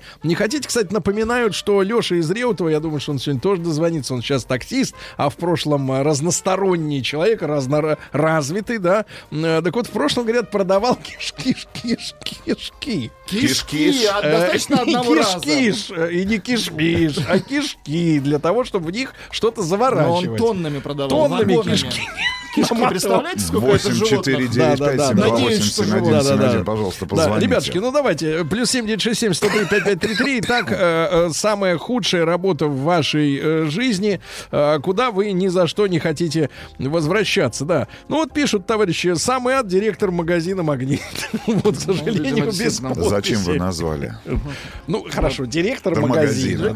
Давайте так, давайте переиграем. Хорошо, директор магазина. Но в советское время директор магазина это был уважаемый человек, А обеспеченный. вы хотели быть бы директором магазина? Это мат ответственность? Э, Да. м- Мясного отдела. М, Хорошо. Директор мясного Хорошо, отдела. Знаете, хотя бы кондитерского. Нет, ну что вы на меня так вот Вы же работали в комиссионке. Да, Вы я были в шаге от того, чтобы начать руководить комиссионным я магазином. руководил. Я вам расскажу, если надо будет. Да, давайте Владислава из Питера. Послушаем, он 43. Владислав, доброе утро. Да, Доброе утро, Сергей. Доброе Доброе, утро. утро, радиослушатели, Да. уважаемые. да, А, пожалуйста. у меня специальность э, врач, и пока я не стал на ноги, сейчас все хорошо. А был период, когда приходилось трудно, и, в общем, перебирал различные специальности. Пока учился в институте, подрабатывал фотографом э, в детских садиках и школах. Замечательная профессия. Э, Позже был администратором в ночном клубе, это уже в Санкт-Петербурге. И вот в 2000-х годах было очень сложно. Я хотел назвать ту профессию, не которой я работал, а все-таки от которой я отказался. Да. Но я ее до сих пор с ужасом вспоминаю. Так вот, э, я в тот период был уже военным врачом, и как-то это был 2000 год, мне очень хорошо приходилось. И мы искали, в общем, кто где может подработать. Самым престижным э, была работа э, продавцом цветов около метро в Санкт-Петербурге, но эта работа передавалась там из поколения в поколение. Так вот, мой сосед по общежитию нашел замечательный приработок 100 рублей за ночь э, посудомоем в ресторане. Но вот э, понимание того, что я врач, что я офицер, и я где-то втихаря буду подрабатывать э, посудомоем, хотя это были самые лучшие условия на тот период, все-таки э, переворачивали. Не, но в то время, в внутри. то время, кстати, да, я вас понимаю, э, Владислав, в то время, кстати, наша пресса, ну, э, бумажная, там в то время еще интернет так не был распространен, пестрела статьями из серии, что все дети миллионеров работают посудомойками, а, значит, в барах и не чураются этой работы, да, да, в душа, что обязательно надо через это пройти. Давайте Лешу из э, Балашихи послушаем, ему 46. Леш, доброе утро. Доброе утро. Доброе утро, Сергей. Да, Вам. да. Неважно. Ну, конечно, работал, конечно, подвозил. И в свое время даже Да. на мотоцикле за деньги подвозил. людей. Кого? Девушек. На мотоцикле. За деньги. За деньги. Ну, это вы должны были доплачивать, они же рисковали-то, а не вы. А я аккуратный водитель. Вот, мне, знаешь, вот на тему, дай, можно высказаться на тему, ребята, я вот всегда с ужасом вот на дороге, когда вижу, когда едет черт, значит, на мотоцикле, упакованный, значит, у него шлем, на локтях защита, видно, что в спина, и девка голыми ногами в обычной обуви, ну, она же слетит, она же будет инвалидом, калекой. Ну зачем это делать? Вот я это такое обращение просто к так называемым мотоциклистам, то что у меня у знакомых, значит, э, попала в больницу, э, значит, там родственница, а там лежала девочка с переломом позвоночника, которая вот так вот присела к мо- мотоциклисту. Тот-то, романтично. тот-то су- сволочь в защите, а это вот инвалид на всю жизнь. Вот такая вот история. Давайте дослушаем-то, Леша. Леш, а, а самая работа, которой занимался с ужасом, ты вот Самый вспоминаешь? вот адский ад, начальник участка горизонтально направленного бурения. Вот. Пришлось вариться в этой должности больше 10 лет. Это даже непонятно А, звучит. Погоди, объясни вот это о, о чем? Это куда Ну, бурить?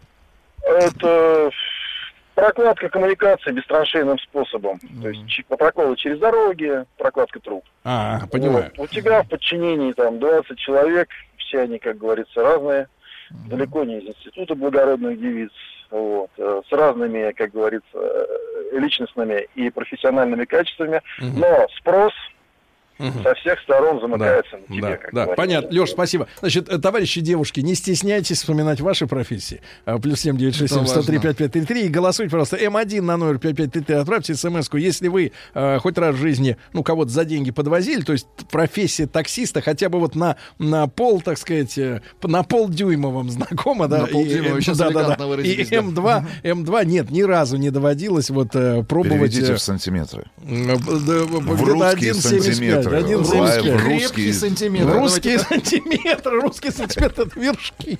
Давайте Сережа из Омска, другое. 41 год. Да, Сереж, доброе утро. Доброе утро всем, здравствуйте. У меня такая история. Э, В 92 году я учился в седьмом классе, и меня отец устроил на свой завод. А, Это мне было там 13 лет, устроил на завод э, э, обходчиком, это была теплоэлектростанция. Меня оформили каким-то младшим обходчиком э, котла. Но э, отправили э, работать э, лесорубом. А, да. Оригинально. А, Да, и там была до завода дорога э, в 2 километра от шоссе, в которой была, э, э, значит, в ней посажены были вдоль этой дороги в два ряда елочки, такие довольно большие, метра два высотой, и там был пожар, а эти елочки сгорели, ну, подгорели очень сильно, но стволы толстые были, и мне дали топор, перчатки и сказали, вот тебе, значит, руби а, они сгоревшие. А я не знал, что это мне нужно за месяц было срубить. Я срубил эти елочки за один день. Вот. И когда вернулся э, э, значит, да, к отцу вечером после трудового своего первого дня, э, у меня были просто в тряпку, просто носку э, продо- про- прорваны эти перчатки и руки в крови. Я был очень весь черный. Я этот день вспоминаю как самый ужасный свой рабочий опыт. Да, да, спасибо, спасибо, мужчина, спасибо. М- э, маляром, штукатуром работала два месяца. Жесть. Я каждое утро плакала, вспоминает Элла. Вот так. вот. Самая ужасная работа в моей жизни продавец на рынке в Воркуте на свежем воздухе в любую погоду. Бррр. Давайте Марата из Казани послушаем. Ему 41. Маратович, доброе утро. Да. Доброе утро. Да, прошу, уважаемые. прошу, что вспоминается с ужасом? Вспоминается с ужасом опыт из молодости. Работал я прессовщиком-вулканизаторщиком на производстве резинотехнических изделий автомобильных. Да. Брызговики, втулки и прочее. То Мгм. есть это жар, это дым, это 12-часовые смены. Особенно радовало, когда в период сессии студенческой я менялся дневными сменами с напарником, то есть работал ночь, ходил учиться и выходил опять в ночь. Тогда, тогда, конечно, было весело. Сейчас вспоминаю содроганием. Жутко, да. А охранник мрак, вот просто такое сообщение. Охранник мрака? Охранник мрак. Да, ребята, пожалуйста, подписывайтесь, как вас мрак? зовут. Да. Ненавижу стройку, работа подсобника. Миша, 36 лет из Оп- Ростова. Оператор БРУ. Да. Это бетонно-растворная установка. Значит, девчонки, мне страшно. Я вот читаю сообщения, от вас так мало сообщений. Неужели все, за что вы беретесь, вспоминается с ностальгией и с кайфом? а? Я как-то не могу в это поверить. Давайте Валеру из Воронежа послушаем. 37 лет. Валер, доброе утро. Да. Утро доброе, мужчина. Валерочка, Доброе утро, значит, земляк. Давайте, прошу. Э, Вспоминаю работу свою, э, работал в банке территориальным менеджером, но тут надо сказать, что до этого 9 лет проработал в казино, и когда моя деятельность э, игрового бизнеса сотрудника закончилась, пришла мысль в голову, что придется когда-нибудь за эти свои грехи, так скажем, отвечать. Вот, ну я очень сожалел об этом, думаю, «Ба, воздастся мне в итоге. Но когда я попал э, в банковскую сферу, я понял, что мне далеко не за казино достанется, а именно за банковскую сферу, потому что там было все намного... То есть это вот просто раскаяние, да, у вас? Да, да, да, вот вспоминаю глаза бабушки, которая, так скажем, впарил кредиты, до сих пор он перед глазами Не, стоит. погодите, перестаньте смеяться. Давайте, давайте извинимся сейчас вот перед, Перед бабушкой. От, Вот от- Поклонимся. от всей души, от всей души сожалею об этом своем содеянном. От всей души. От всей души. А От мы всей не души верим. немножко в другой ситуации, правда, используется. Ну ладно. Дальше. Как-то я работал на стройке в 18 лет. Как то ли в 18, то, да, это скорее всего в 18 лет, чтобы накопить на видеокарту. Это был ад. С тех пор пор я не работаю руками ни в каком виде. Все виды работ по дому доверяю наемным. Ты представляешь, как труд в 18 лет Да, выключил ужас. человека из процесса. После восьмого класса в 2001 Да. году работал лепщиком пельменей. Было весело, но больше не хочу. Да. А Володя, давайте из Ставрополя послушаем. Володь, доброе утро. Доброе утро. Володя, вопрос. Почему, как вы думаете, женщины ни о, ни о какой своей работе сегодня не хотят вспоминать плохо? Может, потому Ну, что ее наверное, не просто потому нет? что, да, они мало вообще работают. Или, Смотрите, а, Вот устами правильно. младенца 39-летнего глаголит истин. Так, хорошо. Первый ряд не работают. Будем искать другие. Давайте, Володя, а ваша вот самая ну, ненавистная. на самом деле, вот э, передо мной э, Валера, да, там сейчас раскаивался. Вот у меня есть тоже был такой опыт работы, э, о которой до сих пор, вот как вспоминаю, с ужасом содрогаюсь.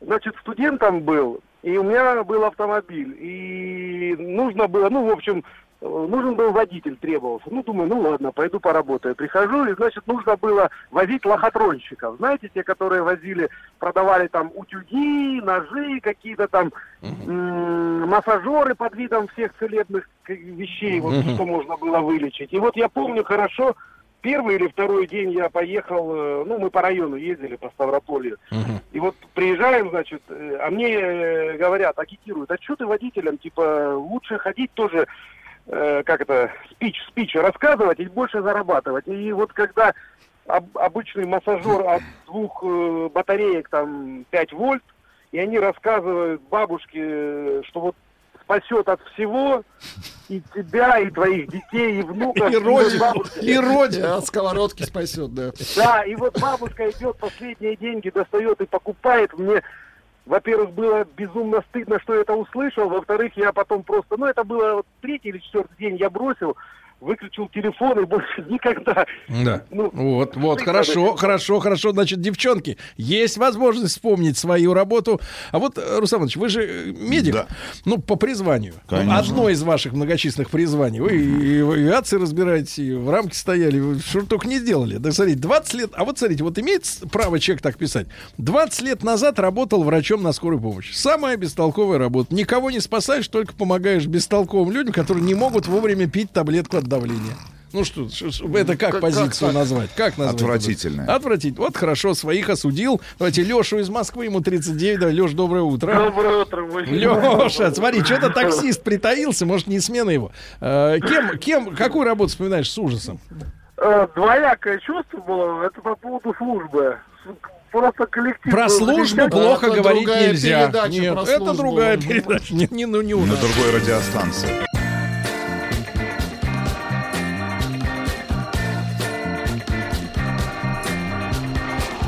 Сергей Стилавин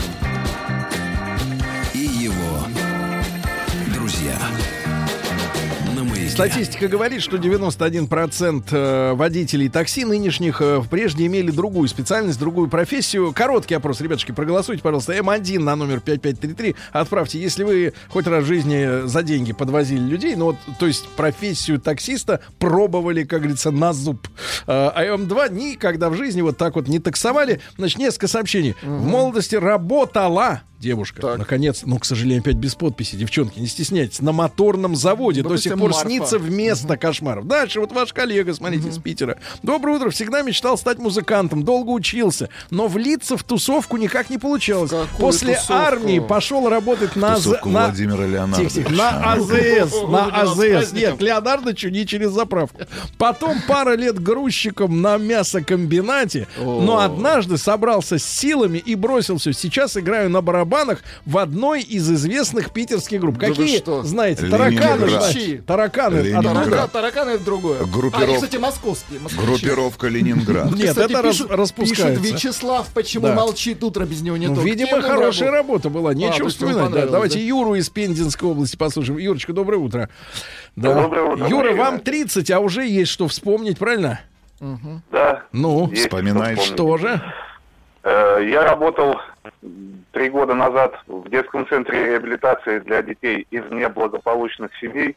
Это э, массажистом. Это ужасная работа. Дети постоянно непромытые, грубые, могут тебя послать куда подальше. Ну и сами сотрудники этого учреждения. Сколько вы там постоянно- продержались времени? Я там работал три года. Вот. Э, Сотрудницы этого центра постоянно говорили о каких-то порчах, о гаданиях на картах, о потусторонних явлениях и прочее, прочее. Вы, вы что-то видели? вас занесло Погодите, туда? вы что-то видели подобное из, и записанного? Такое существенное. Да. Ну, я, слава богу, с этим не сталкивался, но сотрудницам постоянно какие-то мистические. Блин, моменты казались. Виделись, да, да, да, хорошо. Значит, нашего Лешу из Реутова, Да таксиста, что, вот а, ну, ну, придумали ему звание Так. кишечный. Кишечный король это отвратительное звание. А, Самая ужасная работа, внимание, это проверка резьбы на болтах для башенных кранов. Проработал один день. Один день. Представляешь, если не докрутить, эта штука же свалится. Это очень ответственная работа. Давайте а, Сашу из Якутска послушаем. Ему 35. Саш, добрый день. Вас бы, конечно, на башенный кран, Да. Александр, пожалуйста, ваши, ваши воспоминания вот такие негативные. Самая худшая работа была у меня, когда жил я в Петербурге. Пришлось раздавать флаеры у метро. Это происходило в дождь. И доблестные стражи правопорядка наши не подпускали к метро, а э, работодатель обязал стоять именно у входа, поэтому это было просто Да, да, да, кошмарно. да, да, да, да, понял. Э, Директором э, розничного магазина пишут, у Рустама бы получи- получилось, да, знает О, языки, кстати. языки Средней Азии знает. Пишет девушка. Да. Один день работы на мясокомбинате учетчицей. Запомнился на всю жизнь. Самый тяжелый и мрачный. Яна Краснодар. Мгм. Установка железных дверей, жесть. Это вот... э, Жестяных, дверей- жестяных дверей, жесть. Да, я понимаю вас. 8495 Да, да, да, давайте. А вот 728 наконец 7171. женщина, господи, ну Не наконец, сколько призывов э, пришлось э, адресовать им. Ирина, давайте, Ирочка, доброе утро. Здравствуйте. Ирина, ну неужели есть такая работа, которая вспоминается с ужасом? Нет, вы знаете, женщины почему не звонят? Потому что все работы, они вспоминают очень тепло. Это как же так? Неужели все? Да, к сожалению, да, да, да. Вот, и, между прочим, э, насчет того, что женщины не работают, женщины как раз уже работают, поэтому не, и не дозваниваются. Ага, потому Э, что ну, уже работают и не дозвонятся, Да. что руки заняты, кнопку не нажать. Понимаю, хорошо, хорошо, отличная позиция, да. В свое время работал кладовщиком, грузчиком на рыбном складе. Это был ужас. Рыба была и свежая, и копченая. И не свежая, Можно было занюхивать пивко. Как выдерживала жена, спрашивает это Павел из Пи. Как выдерживала жена, да, как? Жена может, кстати, позвонить, если ваш, если ваш пах, э, да, э, точка. Э, Значит, Алексей... Что ваш пах? А, а, п- за- глагол это, значит, Алексей из Красногорска, 38, да, Леш, доброе утро. Да, Леш. Доброе утро, Да, друзья. да, Лешка, ну утро. вот что за ужас был в жизни? После армии я приехал, друзья меня позвали, я приехал только в Москву на завод, и меня, ну, не приняли там, оказалось, места нет. И я вот устроился вот этим носильщиком, как этот э, предыдущий там звонил, говорил, он возил, а я вот носил с этими с пакетами, с большими утюги, какие-то там машинные пылесосы, отвертки там и впаривал все это вот там по школам там учителям, вот за это очень стыдно. Недели две, наверное, я продержался. Две продержал. Тот три дня, ты две. Это крепкий характер. А, Сережа вспоминает, что в 16 лет работал на хлебозаводе на кругу. Это куда из печи выводят горячий хлеб. Не хочу сей опыт повторять э, ни за что. Давайте Диму из Екатерин- какую свою работу Сейчас, сейчас я вспомню. Давай, давайте и Диму вот э, Хорошо. поставим Доброе в эфир. утро, Да, Дим, доброе утро. Доброе утро, Сережа. Хотел бы сказать вот э, в продолжение тому парню, который лохотронщиков развозил. Так. Ну, во-первых, я их тоже развозил, но это было, скажем так, при- были приятные воспоминания, потому что в итоге я над ней из, из них женился. И уже 15 лет счастлив в браке. Ты женат на лохотронщице? Ничего себе. Женат на лохотронщице. Что вас Ну слушает очень много аферистов. Вот что пишут. Машеньку давайте, успеем. Маш, доброе утро. Да. Да, доброе утро. Машенька, доброе утро. 28 лет, а уже поднатерпелась, да? молодая. Ну, замуж, замуж-то я не вышла, пришлось, а шо ж. Ну что же, вот самым, самым содроганием сердца девичьего что вспоминаешь? 16 лет работала в магазине, это, знаете, вот эм, те, кто стоят вот на таких небольших, ну, как скажем, я не знаю, что такое пикетик, что ли, как его обозвать. И, э, да, и, в общем-то, с подружкой на пару звали народ попробовать э, корнер, да, попробовать колбасы рублевские. М. Учились в колледже, да. Но но сама была сытая, правильно? В 16 Ну, лет. как Я Давай понимаю. мы выдадим тебя замуж. Да, не надо выдавать никого. Давайте, значит, 56% нашей аудитории э, говорят, что э, Таксовали. хотя бы раз в жизни, да, пришлось э, или, или просто попробовал для удовольствия вот попробовать таксистом, да. Так что какая работа э, ваша? Что касается меня, да, да, вы правы. Это комиссионный, конечно, вот этот адский магазин э, в Комок. помещении парикмахерской, да, который приватизировала дама из местного порткома. Но самое ужасное, это что я за месяц работы, после которой мне ничего не заплатили, не сумел продать украинские ботинки, у которых подошва залезала на пятку. Радиостанция «Маяк» совместно с образовательным центром «Сириус» представляют проект «Лекториум». Друзья, э, мои, ну что же, э, наши образовательные э, Посиделки. встречи, да, встр- ну что ж, посидим, да, мы сидим.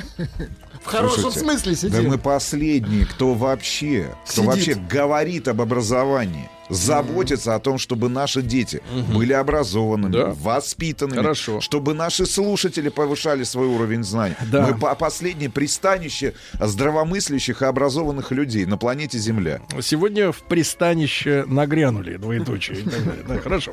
Значит, друзья мои, перейдем к нашему разговору. Э, Не первый раз в студии Борис Александрович Финюк. Борис Александрович, доброе утро. Добрым утром. Э, э, Как вы провели майские? Ой, замечательно. А молодились? были. В Суздале? Да, открыли купальный сезон на реке Нерль. Там было чудесно. Какая температура воды?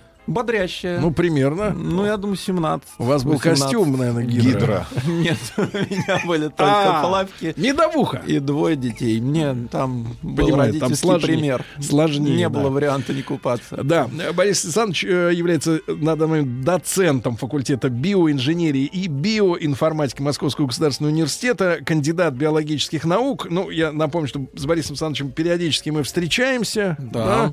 Вот. И сегодня мы э, также затронем, э, потому что Борис Александрович эту тему э, разрабатывает активно. А что, как, как говорится, время поджимает, Ну да? да.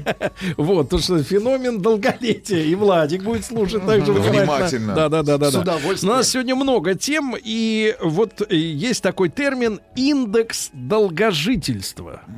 Индекс.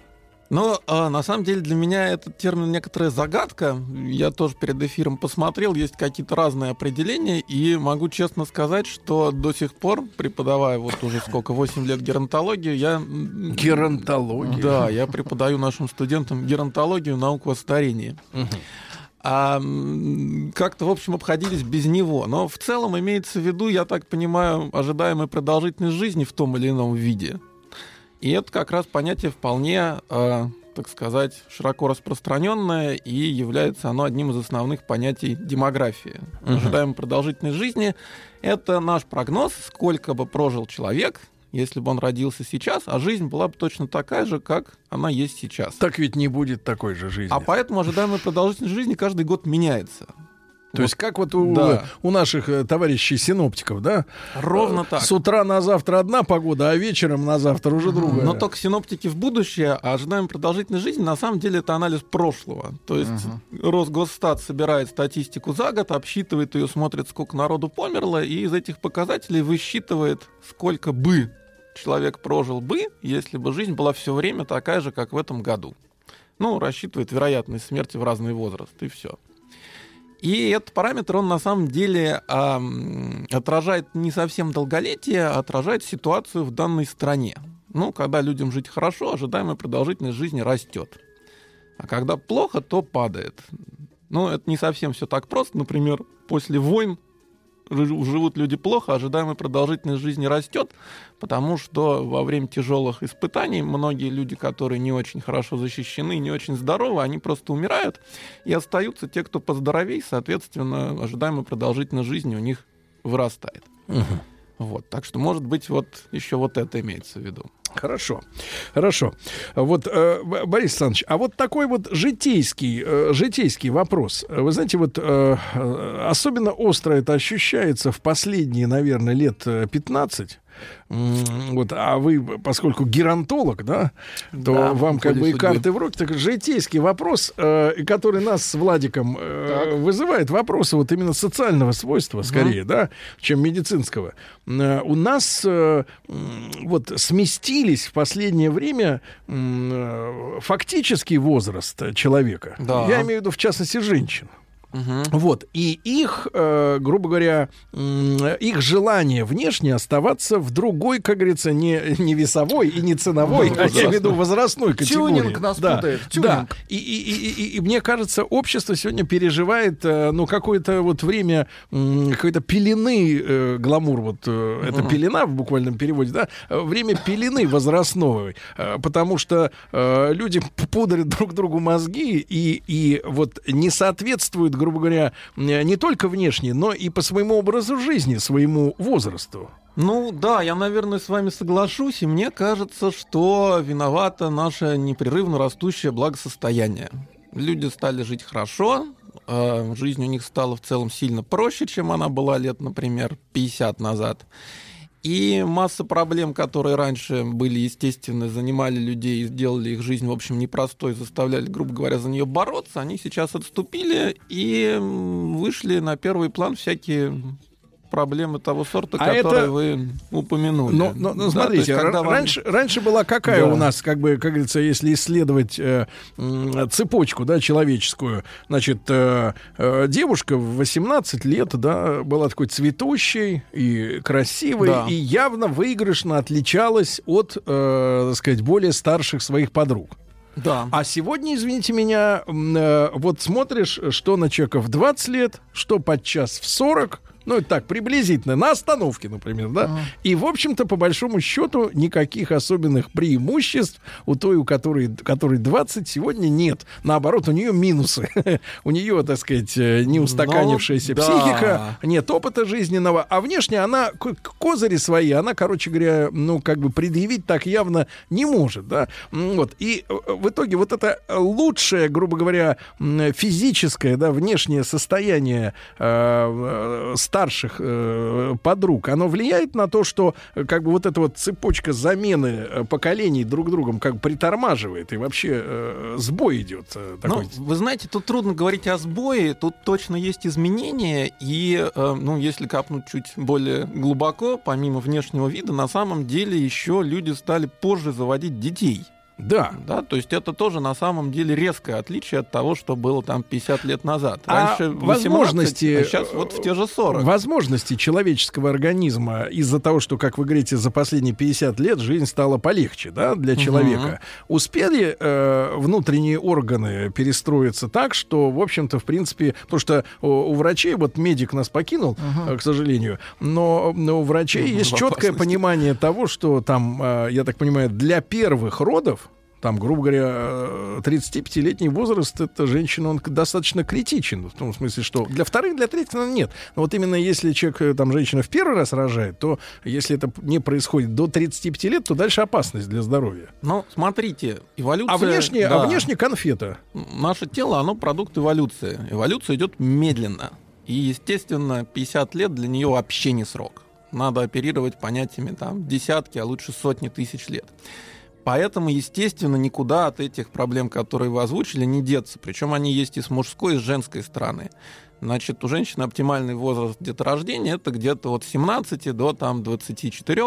Это для первых родов или ну вообще? и вообще. Дальше можно, и оно становится более-менее плавно все более и более чревато разными рисками, в первую очередь рисками хромосомных аберраций и различных а, неприятностей с ребенком. Ну, грубо говоря, оценка такова, что вот в этом оптимальном возрасте это примерно один на тысячу. Каких-то А, сбоев, да? К 45 годам это примерно один к 8. Один к Да. восьми? Ну, 45 это То уже есть очень поздний То есть возраст. с тысячи до восьми это же Да, многократно да, увеличивающееся. Да, многократно, это почти два порядка. То есть это такая серьезная вещь. А про мужчин все обычно думают, что все равно. На А он-то красавец и- и на пенсии, равно. да? На самом деле, а, ну, в силу ряда биологических особенностей мужской половой системы, у мужчин тоже потихонечку накапливаются мутации в материале наследства. В материале. И это, в общем, даже было аккуратно показано, что дети, которых отцам там за 40, у них мотивационный груз заметно повыше, чем те, у кого отцам было 20. Это не так ярко, как у матери, но, тем не менее, тоже есть. И от этого никуда не деться, поэтому тут играет два фактора. Потому что, с одной стороны, если люди завели ребенка в 40, они уже работают, у них там есть дом, квартира, машина, дача, опыт, и, в общем, они понимают, что хотят. Поэтому, с одной стороны, э, чисто биологически у них ребенок получается не такой, как бы сказать, в среднем приспособленный, но зато они сами уже гораздо больше могут ему дать. И, Интеллектуально. и интеллектуально, и материально. И поэтому вот этот фактор, он пока перевешивает. как а вот странно. очень важный вопрос, э, Борис Ага. Александрович. А, я понимаю, может быть, не, не совсем ваша тема, но э, выигрывает ли ребенок от того, что родители ему могут в материальном плане больше дать? А, ну, смотря с чем сравнивать. Когда, ну, там дело идет не о лишней приставке, а о базовых вещах, как то нормальное питание, здравоохранение и, собственно, условия жизни, безусловно. А Мы есть сравниваем как бы не, не, не двух- и трехкомнатную Ну. квартиру, а там... Ну, вот яхта у ребенка Да, домик есть. без горячей воды в Архангельской области, грубо говоря, в которых проживает заметная часть населения. А, вот, поэтому тут, конечно же, да. Потом, естественно, к 40 годам люди тоже уже примерно понимают, что они могут и что они хотят. И в этом плане воспитывать ребенка им гораздо проще и естественнее. Да, потому что в молодости там хотели, не хотели, через два года надоели друг другу, естественно, все это тоже играет свою Мгм. негативную роль. А, э, да, Борис Александрович, а э, есть ли у науки, ну, я понимаю, э, Рос, как, стат? Росстат. Все-таки организация Росгосстат. молодая, э, за тысячелетие еще не проработала. Нет. Ну, вот ваша-то контора постарше, как бы, да, будет всяко. Ну да. Всяко, да. Э, Но я к тому, что, а есть ли статистика, есть ли понимание э, влияния возраста родителей, ну, то есть в том возрасте, в котором они стали э, Да-да-да. мамой с папой, на продолжительность жизни ребенка в такой паре? Эм, Учитывая и материальное как бы благополучие, если вдруг оно есть, да, а с другой стороны, э, так сказать, э, мама с папой Ну, были честно, биологически да. как бы здоровее. Честный Ну, ответ, аккуратных данных я не видел. И причина этому более-менее понятна, это очень сложно сделать. Вам нужно в течение десятков лет отслеживать Пары людей. вот эти. Причем по каким-то параметрам, которые не входят в стандартный набор данных, которые собирают.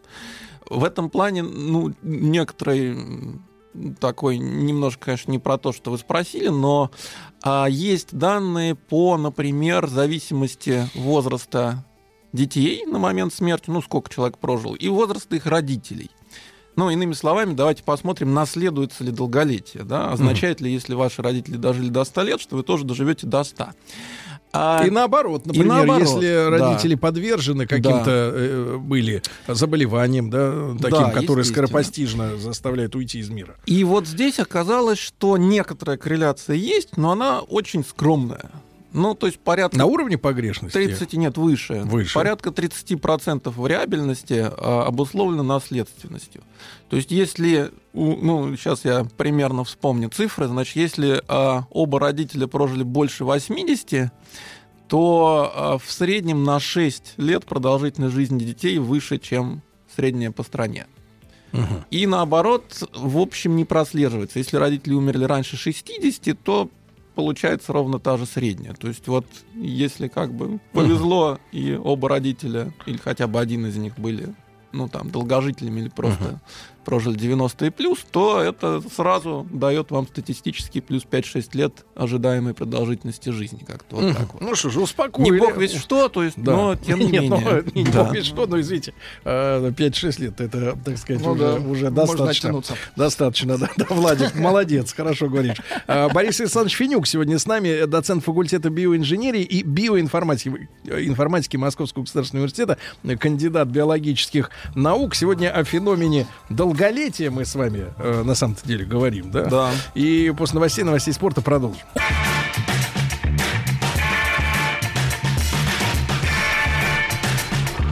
Сергей Стилавин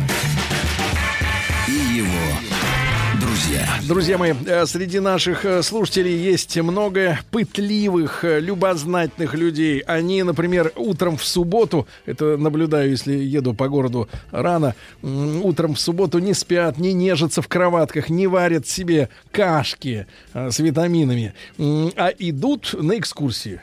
Вот, изучают, например, старую Москву, старый Питер. Очень Да, хорошо. Старую Пензу изучают вот в свободное время, а ведут их гиды не только профессиональные, но и любители. И вот для таких э, подвижников э, нашей, как это, не старины, а живой истории, правильно? Русское географическое общество уже в третий раз объявляет о старте всероссийского конкурса «Лучший гид России». Товарищи гиды, не стесняйтесь и экскурсоводы заявить о себе, объясните э, членам экспертного совета, что вы лучший гид России. Снимите двухминутное видео вашей экскурсии, другого человека попросите снять со стороны. Вот, э, загрузите на сайт конкурса лучшийгид.рф. Это можно сделать до 31 июля, так что торопиться не нужно, но побыстрее. А победители вновь э, не только получат по 100 тысяч рублей, Нов- это хорошо, новыми. Это хорошо, но и станут героями программ на телеканале «Моя планета». Вот это, опять же, повысит оборот, э, извините, э, сказать, оборот э, зрителей, да, слушателей. Это, это все хорошо, это все ради вас. Ну и, опять же, все подробности по адресу лучшийгид.рф. Не стесняйтесь. Радиостанция «Маяк» совместно с образовательным центром «Сириус» представляют проект «Лекториум». Друзья мои, сегодня в нашем проекте «Лектория- э, «Лекториум» вновь э, Борис Александрович Финюк, э, доцент факультета биоинженерии и биоинформатики Московского государственного университета, кандидат биологических наук. Сегодня у нас тема «Феномен долголетия». И, Борис Александрович, поскольку вы вот читаете лекции, Да. занимаетесь научным трудом, да, э, так сказать, э, не отходя от кассы, гранит науки, значит, разрушаете отбойными У молотками. кассы разрушаете, очень хорошо. Вот. Борис Александрович, значит, главный вопрос, который, я так понимаю, вот подсознательно есть у людей, которые на эту тему начинают размышлять. У каждого человека, да? М, Что такое феномен долголетия с точки зрения обывателя? Это м, когда старичок долго живет. Я почему так заостряю внимание на этой фразе, да, потому что Вообще хотелось бы, верно. хотелось бы, чтобы долголетие касалось э, равномерно растянутых во времени всех периодов жизни, Нап- на- хотя бы тех периодов жизни, в которые человек чувствует себя наиболее комфортно. Что это такое? Значит, э, возрастные м, изменения в худшую сторону еще э, не проявили себя остро, да? У человека Да. нет потребности с утра вставать и э, жрать горсть э, таблеток сразу, да, М, э, вот, он э, подходит к зеркалу, или она, э, что немножко сложнее, тут психологический фактор действует, но все равно он себе симпатичен относительно, да, да, хотя, хотя в шубе хотя бы в мутоновой, да, симпатичен, Э, у него достаточно интереса к жизни, он э, способен э, поддерживать свой некий материальный уровень. Ну то да. есть работоспособен. И вот этот период жизни растянуть. А не просто как бы вот, э, Между- фо- а не формально отодвинув, так сказать, э, между там, условно, ну, в сознании обывателя, ребята, это не- ничего циничного, но просто, там, условно говоря, отодвинуть не с 80, а передвинуть на 95. Ага. Я понял. Раз- Между Растянуть- 20 и 30 годами прожить Нет, 50 20 прекла- прекрасных лет. Да-да-да, Вот растянуть активный образ жизни, а не пенсионный возраст. А, ну, естественно, Вот, желание вот это- вы нам как, Да. как специалист, вот что скажете? есть у всех. А, значит, ну, я начну, наверное, с э, плохой новости. То есть была возраст здоровый не, до- не А, да? так вот равномерно растянуть все этапы человеческой жизни сложно. И большинство научных проектов и групп Так. сейчас борются за то, что называется активным долголетием. Да, то есть продляется неравномерно каждый этап там детства, юношества и так далее. А на самом деле продляется вот тот нормальный здоровый уровень жизни, когда человеку, грубо говоря, за 50 и его старение, ну, так долгое достаточно время, в общем-то, глазом обывателю незаметно. Но вы, наверное, замечали, что часто сложно, особенно для мужчин, искать там 45, 55, 65, они примерно выглядят похоже. Ну, там иногда видно, иногда не видно. И вот, собственно, идея в том, и наиболее реалистичные, так сказать, прогнозы, что можно заметно продлить вот этот уровень, когда, ну да, человек уже не молод, но он работоспособен. Не молод и не стар. Да, и он, он не дряхал, да, то есть Не ну, дряхал. старость это все-таки то, что в паспорте там от дня рождения, а он не дряхал, ему действительно не нужно есть таблетки, ему не нужна сиделка, ему там, он может сам подняться по лестнице, он может делать те вещи, которые он любит Вы имеете делать. в виду стремянку? Ну, хотя, а почему бы и не стремянку, собственно? Крутить Ну, там я про канат не говорю, но стремянка, мне кажется, вполне в поле возможностей здорового человека в 70 и 80. И, То есть, опять же, вот да. давайте закрепим эту мысль, Мгм. Борис Александрович. Э, то есть, начиная с какого возраста задача науки практически притормозить вот это дряхление? Но Когда мы сейчас? Потому что ваши всегда, коллеги из да, Росстата тоже сложно двигают границу провести, как обычно, там человек лысый, когда у него сколько волос, там один волос лысый, два Не, ну, волоса Коша лысый. прекрасно, как Да. 20 лет назад, так и сейчас Куценко Да, играет. Да. И Федя неплох. И Федя Поэтому, замечательный. в общем, наверное, можно какой-то порог отсечения привести где-то в районе там 50-60. Ну, пенсионный возраст фактически, да, то есть считается, почему он пенсионный? Потому что государство полагает, что с этого возраста человеку сложно работать. Да, и нельзя его заставлять работать. А типа в 20 он хочет. А в 20 хочет, не хочет, никого Нет, не, не хочет, волнует. но может. Но может. В 20 он может, да. Так, а вот, Вот. тогда, хорошо, значит, 50-60. Какие у нас есть э, средства, которые мы можем порекомендовать товарищам? Да, Мгм. потому что у нас есть там географическая локация проживания. Уехать, Да. убраться в горы, где нет никого, кто скажет, как ты плохо выглядишь, да, например. Вот. Или начать питаться без, э, так сказать, не есть красное мясо. Вот наши дамы очень любят, да, вот эту траву начать, э, значит, пачками по- поглощать. Клевать. Вот, клевать, да. Э, Вот с маслицем каким-то там обезжиренным. Э, Вот и так далее. Значит, какие меры предпринять, э, вот сегодня наука советует, чтобы вот этот по- после полтоса, так сказать, отрехление не развивалось? Ну, смотрите, я постараюсь подробно Можно ответить. подсадить что-нибудь? Да, значит, на самом деле эти вопросы, они сейчас тоже в фокусе внимания ученых. Есть даже прям целые институты, которые этим занимаются. Ну вот, в частности, один из наиболее известных исследователей в этой области, Клаудио Франчески из Италии, а, который пытается ответить на вопрос, в чем секрет, собственно, сверхдолгожителей. Он смотрит на людей, которые прожили 100 лет и больше, и пытается понять, в чем секрет. Это наследственность, это образ жизни. Ну, там, на две э, категории они, э, маленькая далее. ремарка р- Да. разделяются. Первые едят йогурт болгарский, как я понял. Вторые пьют вино каждый Да это из рекламы. Не, на самом, деле все сложнее. А, но, значит, если немножко упростить, то ответ следующий. Значит, первая карта в этой игре это, как ни странно и как ни печально, родители. Вот то, о чем мы уже с вами говорили до перерыва. А если у вас здоровые родители, которые прожили 80 плюс, это сразу вам дает дополнительные очки в этой игре. Но, к счастью, остальные карты в ваших руках. Ну, тут, как говорится, с родителями мы их не выбираем.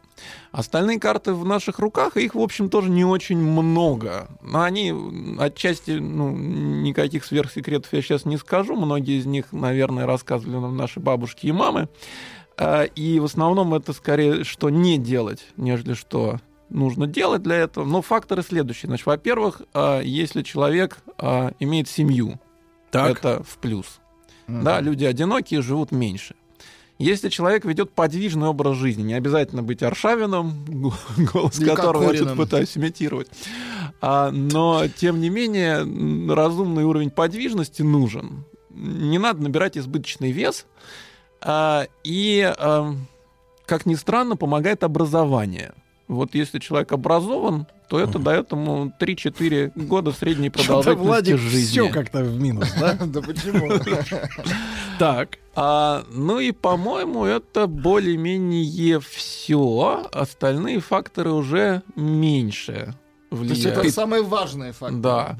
Ну, остальные факторы понятны, я даже как бы их оставил за кадром. Не надо много пить, много курить, там, дышать бензином, жить во вредных Между, между бензином и Да. прекрасным вином такая пропасть. Ну, зависит в количестве.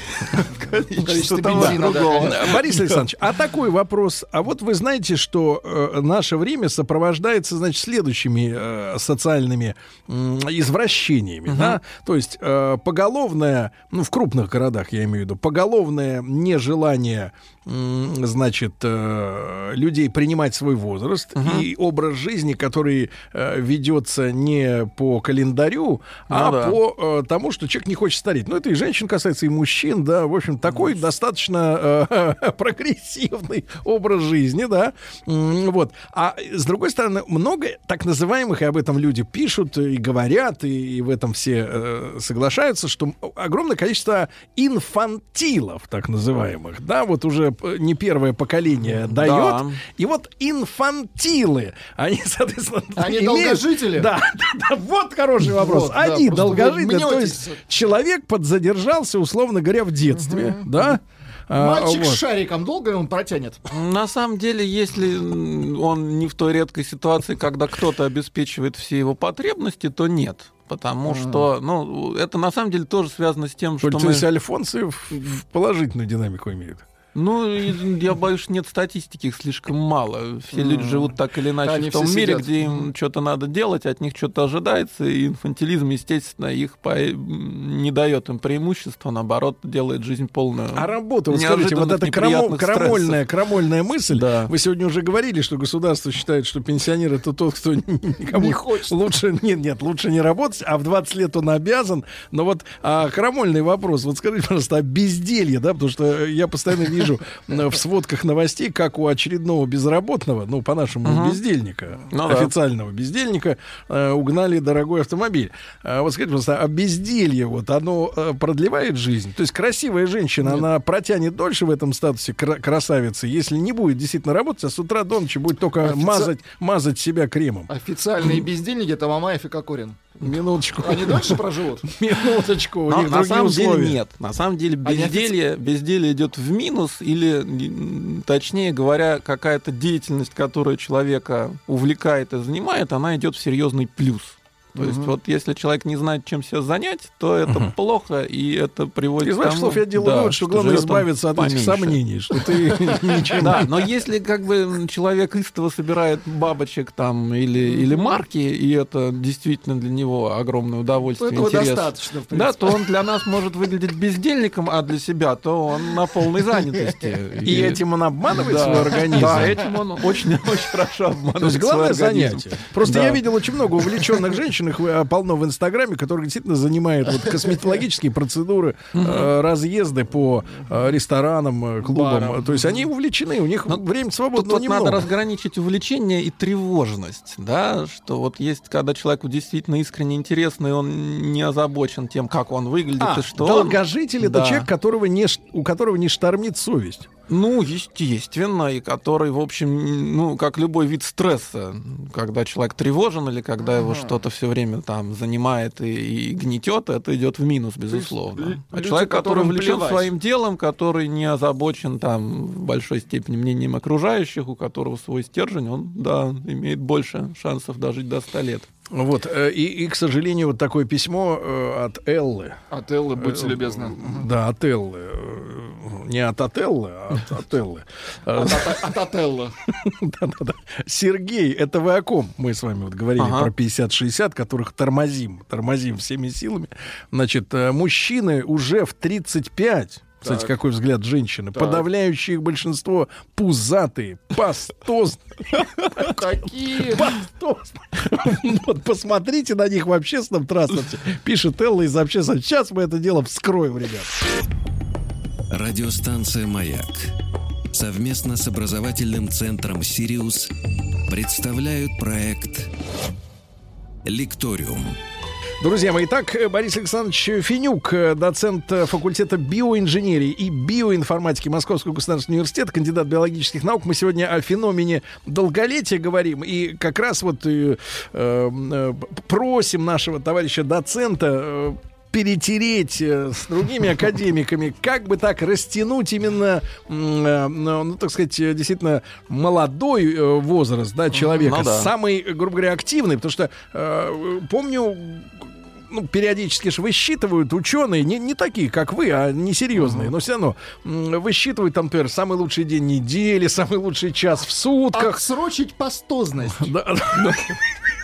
Да, говорят, ну, 33 года самый классный возраст, да, но на, на самом деле вот этот промежуток там, ну, условно говоря, да, в районе плюс-минус, да, вот его хотелось бы растянуть, да, Э, значит, ну, мы должны ответить Элли.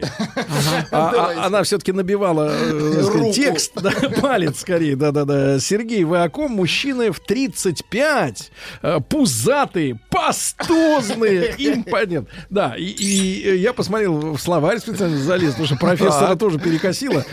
Вот, пастозный — это усталый, тип старения. Пасто. То есть вот, он, у него на лице прям, он, вот он все...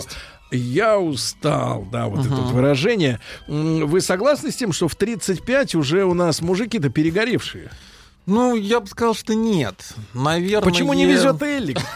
Нет, ну опять-таки Она, здесь посмотрите на взгляд. них в общественном транспорте. Да. А те, кто не уставшие, они, видимо, Они на пешком. скейтах э, Наверное, гонят. если в Москве ехать рано утром в электричке там Либерецкого направления на работу, то действительно большая часть контингента там будет немножко уставшей. Как вас, согражданных, Это они же вас найдут.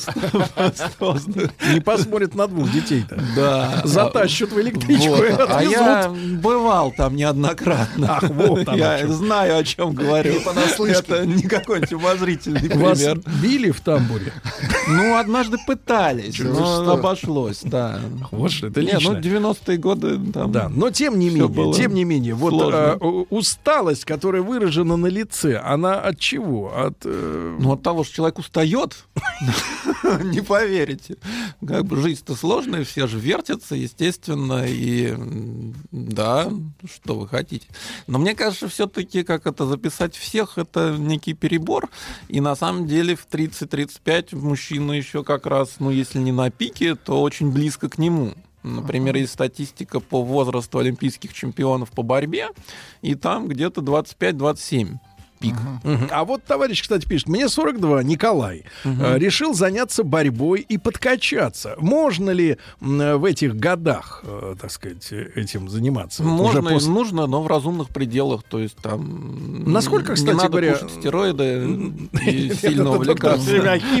Я чувствую, химфак неподалеку. Значит, Борис Александрович, но насколько вот физнагрузки, да, мы не имеем в виду двигательная активность. Ну, то есть э, ходьба, например, да, ну просто Ну вот да. движение такое вот бытовое, а именно физнагрузки, э, которые там жим лежа, там вот эти вот все 100-150 Гантели. килограмм, да, ну в вашем случае гантели или вилки с ножом, да, вот, ваш- но тем не менее, вот на- насколько физическая нагрузка нужна человеку уже в годах, так скажем. Разумная физическая нагрузка нужна всегда. Можно ходить, можно делать упражнения, но в целом как-то разогнать кровь по организму раз в день всегда очень и очень полезно. Вы сейчас Да, то есть вот это Сергея. не вызывает никаких сомнений. Не обязательно Разгоняет там- ли баня? Баня, кстати, да. да Тоже вполне. разгоняет. Массаж. Если Потому вам не что- нравятся гантели, можно массаж. ходить на массаж. Если не хотите тереть сам, самому, мы пригласить специалиста, да. Да. Да. Но опять-таки еще часто ждут каких-то, значит, чудо-таблеток от ученых, потому что гантели никто не хочет тягать э, и, и, значит, ограничивать себя в красном вине, например. А на этом фоне тоже есть некоторые исследования, и, и в мире, и в МГУ люди работают. Ну вот у нас на факультете есть проект Скулачева, где мы боремся с старением, связанным с активными формами кислорода, и даже там есть определенные лекарственные средства, мы уже про них как-то, по-моему, упоминали. А, и это тоже вещь, которая в основном попадает в продление активного долголетия, потому что, ну, в случае тех же активных форм кислорода, их основной вред это вот за 40 и плюс. И тут вот те лекарства на основе ионов Скулачева, которые мы делаем, они достаточно неплохо И, наконец, работают. главный во- возраст. Да. А мы сегодня, я, я неоднократно упоминал уже молодящихся женщин, да, и, и как бы это замечательно, они украшают нашу жизнь и, и на улице, и в И подворотне. в Инстаграме. И в подворотне, и в Инстаграме, да. Но, а, а может ли вот хорошая женщина, потому что, Мгм. опять же, вот мы наблюдаем эпидемию, когда мужчина состоятельный и за 50, то он очень часто как бы пересаживается с э, дамы, которая, в общем-то, как она сама считает, часто сделала этого мужчину с молодости, пересаживается на молодуху. Вот может ли э, красивая и, главное свойство которой, молодая девушка э, продлить юность мужчины? Э, С какого- Физиологически, я имею в виду. Физиологически нет, это может иметь психологический эффект, если ему с ней веселей, приятнее и, и уровень его стресса падает. Но Значит, вообще дорогие, говоря, дорогие может друзья, совет, совет быть. женам э, веселее. Да.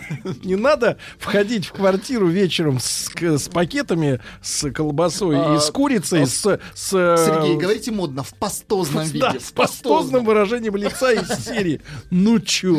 Вот. Значит, э, Борис Александрович, вас всегда рады видеть. Спасибо, Вас всегда рады спасибо, видеть. я Борис тоже Александрович Фи- Финюк, да. здесь. Может быть, как-нибудь подтащим какие-нибудь капли, правильно? Да, да, не Ну, в вопрос. качестве Я понял намек. Да, да, да, да, Какой да, да. бартер не-. Капли, Бартер капли слова у не нас звучало. многие спрашивают, да. Мне нужен магнитофон заграничный, американский или немецкий? Вот есть очень хороший, отечественный. Спасибо, отечественный не подойдет. Заграничный надо изыскивать. Я понимаю, сколько? 50. 50? Ну, возьмите себя в руки. Нужно узнать, нужно привезти. Италия. Да. на маяке. Дорогие товарищи, вы не поверите, но в студии Рустам Иванович... э, Остался. А как вы докажете, что вы Давай- живой? Давайте так, нет, давайте так, Что вы не в 16-й, записи? 16 год Брендятины пошел. 14 мая 2019 Да, давайте года. Московское проверим. время. USD CB 6547. Запомните эти цифры. Но не надо запоминать, надо И в этом сравнивать. выпуске «Бриндятины» я расскажу о торговой марке, которую мы, к большому сожалению, Влад с тобой позволить не Так, так, можем так, так, себе. так. Позволил Только в этой царь. студии... Нет, позволил в этой студии эту марку в свое время, хотя я отговаривал и говорил мне. Да, да, Сергей Валерьевич Силаев. Сергей Валерьевич Силаев. Я Ну, очень надеюсь, что у него контрафактная... Какая марка? Петмол? контра- Контрафактная куртка, а не настоящая, потому что настоящая стоит очень дорого. Какая Канада Гус, Какая бренд, о котором я хочу сегодня... Конечно, конечно, в теплом плаще, да.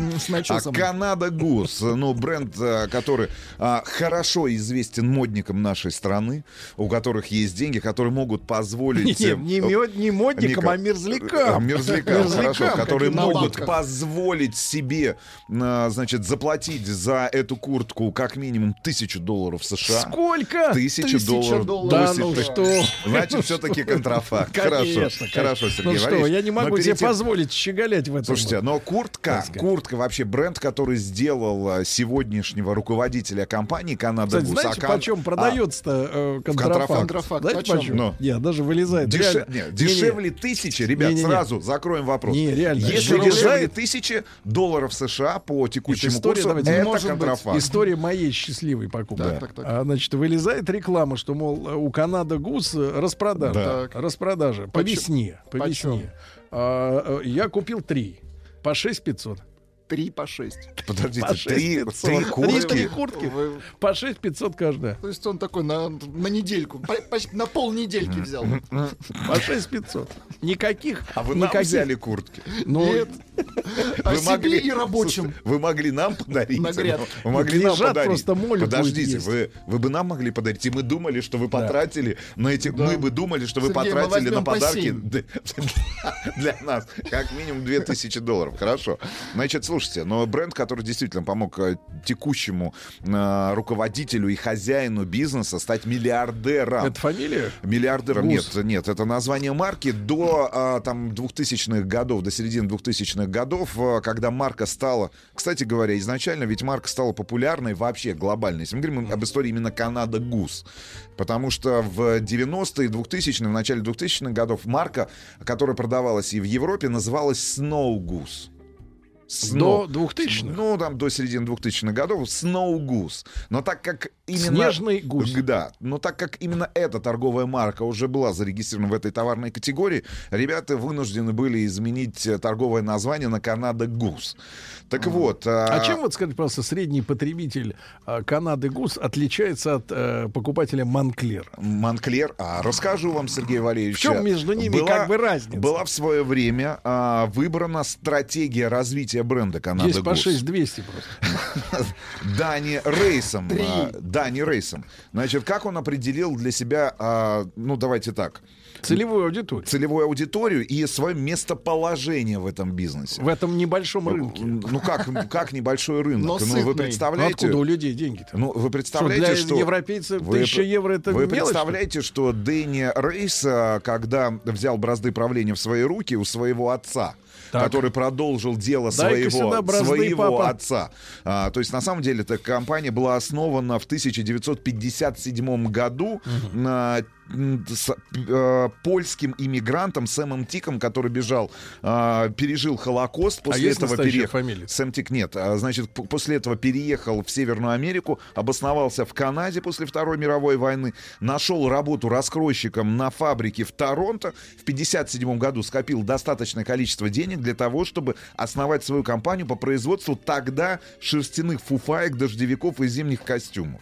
И вот уже в середине 80-х а, Сэм Тик а, продал свой бизнес. Продал, Сыну? продал. Да, своему зятю. Фуфаечный бизнес. А, Вот. Дэвиду Рейсу и уже в Зятю. да зятю и уже в 2000-е годы к управлению бизнесом пришел его сын а, Дани Рейс. Значит, Продал и, и, и дочь, как, и, как, и, и бизнес. как, как, как, было, а, как была определена целевая аудитория? Что сказал Дани Рейс, когда встал у руля компании? Во-первых, он попросил выйти выйти вон в прямом и переносном смысле Всех своего отца. А. Своего отца. Выйти. Выйти. Он сказал... Своего или- или Свои- тестя? Нет, своего отца. И он сказал, говорит, слушай, я готов стать у руля компании, но у меня есть одно условие. Ты должен покинуть компанию. Потому что Так, у меня... это тесть или, или нет? Нет, или смотрите. Отец? Был не Сэм понял. Тик, Так. который основал в 1957 Кройщик. году. Закройщик. Да, который, э, соответственно, был польским иммигрантом. Так. У него был зять. Зять.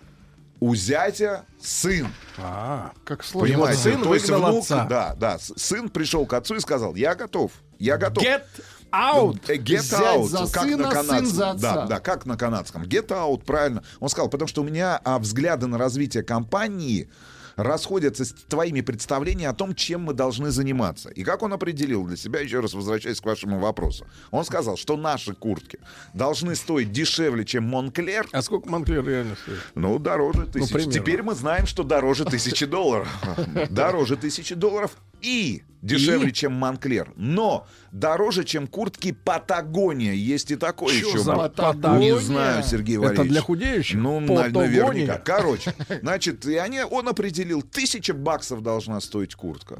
Отец был в шоке. Он сказал, говорит, да не может быть, что на планете Земля есть такое количество людей, которые готовы выложить за парку тысячу долларов. Он сказал, это единственный За наш... анорак. Да, но это единственный наш шанс выжить в этом рынке. Потому что рынок, как ты правильно сказал, маленький. Хотя капитализация компании сегодня в 70, по-моему, или в 80 раз превышает ее текущий оборот. То есть компания стоит там за миллиард долларов, а они вышли на IPO, они привлекли внешние инвестиции.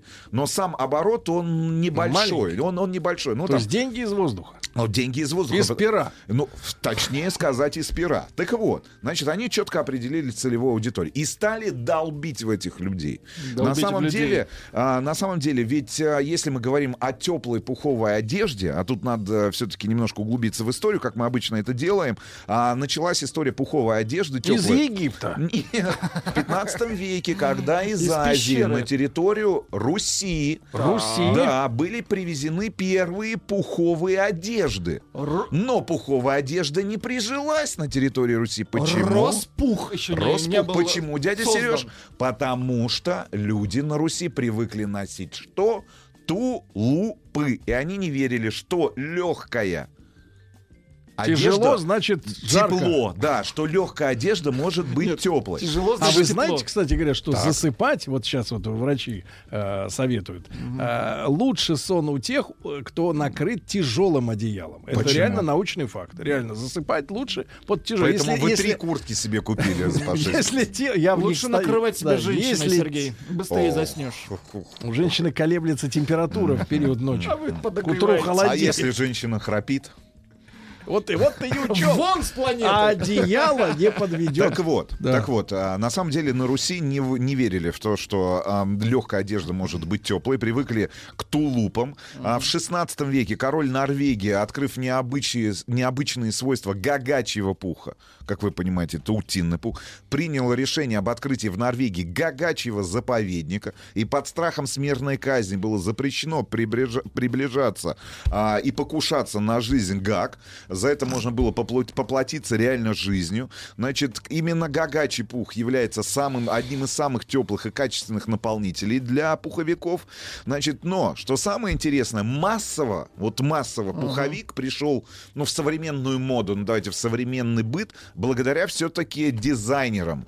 И дизайнерам одного из ключевых э, э, дома мод, в частности, Ив Сев Лорану, который поспособствовал, чтобы в 70-е, там, в конце, в середине 70-х, в конце 70-х годов, вообще в целом на пуховик, как на, ну, давайте как, на- как на одежду обратили Как на внимание. модную одежду. Ну, как на модную одежду обратили внимание. Потому что То уже... Ив Сен-Лоран. Да, потому что была возможность уже набивать э, пухом одежду, а Ив Сен Лоран сделал вот эти силуэты, ну, более-менее э, в каком году? Это, это середина 70-х. Вы Интересными с точки говорили, зрения... э, когда жили в Кургантьево, я понимаю, у вас там по 45 в тени. Нет, у меня, у меня была... Пуховка. У меня был пуховик. Один Да из ты что? первых. Аляска черная с оранжевым...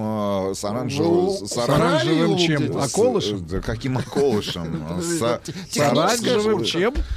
Оранжевым. Коляска что ли? черная, черная, Оранжевым. настоящая, А, с оранжевым японская. шнурком. Да, с каким шнурком, дядя Сережа? Значит, По кругу. а, значит, как массовая одежда появилась в продаже конец 70-х, начало 80-х, теперь к истории То есть это вот наша вот Это история. наше время, да. Но есть Канада. А что такое Канада? Канада. Канада, да. Это холод на самом Ну, деле. нам так кажется. Ну, как нам так кажется? Те, которые в, отличие- Торон- Торонто смылись, им так и ну, я кажется. понимаю, что те люди, которые живут, наверное, в центральных городах и в мегаполисах Канады, ну, видя- видят снег, э, ну, не чаще, чем жители э, мегаполисов э, или там центральных городов Конго. центра- центральной части России. Но, значит, э, итак, 57 год, небольшая фабрика по производству шерстяных фуфаек, зимних костюмов и дождевиков.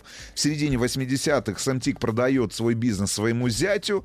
А, значит, компания во главе с отцом э, текущего руководителя Дани Рейса начинает продавать одежду под собственным брендом Snow Goose. Но большая часть заказов в это время поступает от всевозможных каталогов. Ну, вы помните вообще историю север- ну, с, с Северной Америки. Это огромное количество людей, которые в свое время приобретали любые товары, включая одежду, по каталогам. Значит, где-то там 80%, я так понимаю, всей одежды, которая шилась, продавалась для каталогов. Так вот, в подростковом То возрасте... есть это не была модная Нет, одежда. Дани Рейс на самом деле отказывался носить куртку Snow Goose. Так. которую а, шил его отец на своей фабрике. Потому что он считал, что а, к- к- куртка имела слишком громоздкий утилитарный вид, была не модной. Человек превращался в чучело. Ну, превра- ну, по большому В счету, можно так сказать. Ну, как вы вот, Ну, да. почему же? В черной. Аляске. Ну почему же? В Это, кстати, Таджикистане. было дорого. В Это было очень дорого. момент. Ну и, в общем, э, в 92 году уже Дани Рейс поступил в университет Торонто, чтобы изучать английскую литературу и философию. И он вообще не думал, что свяжет, свяжет свою жизнь с пуховиками э, Канада Гус. Мне нужен магнитофон заграничный, американский или немецкий. Вот есть очень хороший, отечественный. Спасибо, отечественный не подойдет. Заграничный надо изыскивать. Я понимаю, сколько. 50. 50? Ну, возьмите себя в руки. Нужно узнать, нужно привезти. Италия. Да. Бриндятин на маяке. Друзья мои, э, итак, сегодня в Брендятине э, Рустам Иванович ра- излагает историю молодого, молодого, а ставшего модным еще более, так сказать, в позднее время бренда Канада Гус. Гус. Вы- вы Честно, честно говоря, наблюдаю э, вот э, тенденцию носки э, этого бренда как раз от у телевизионной общественности. Знаете, с чем связано? С чем?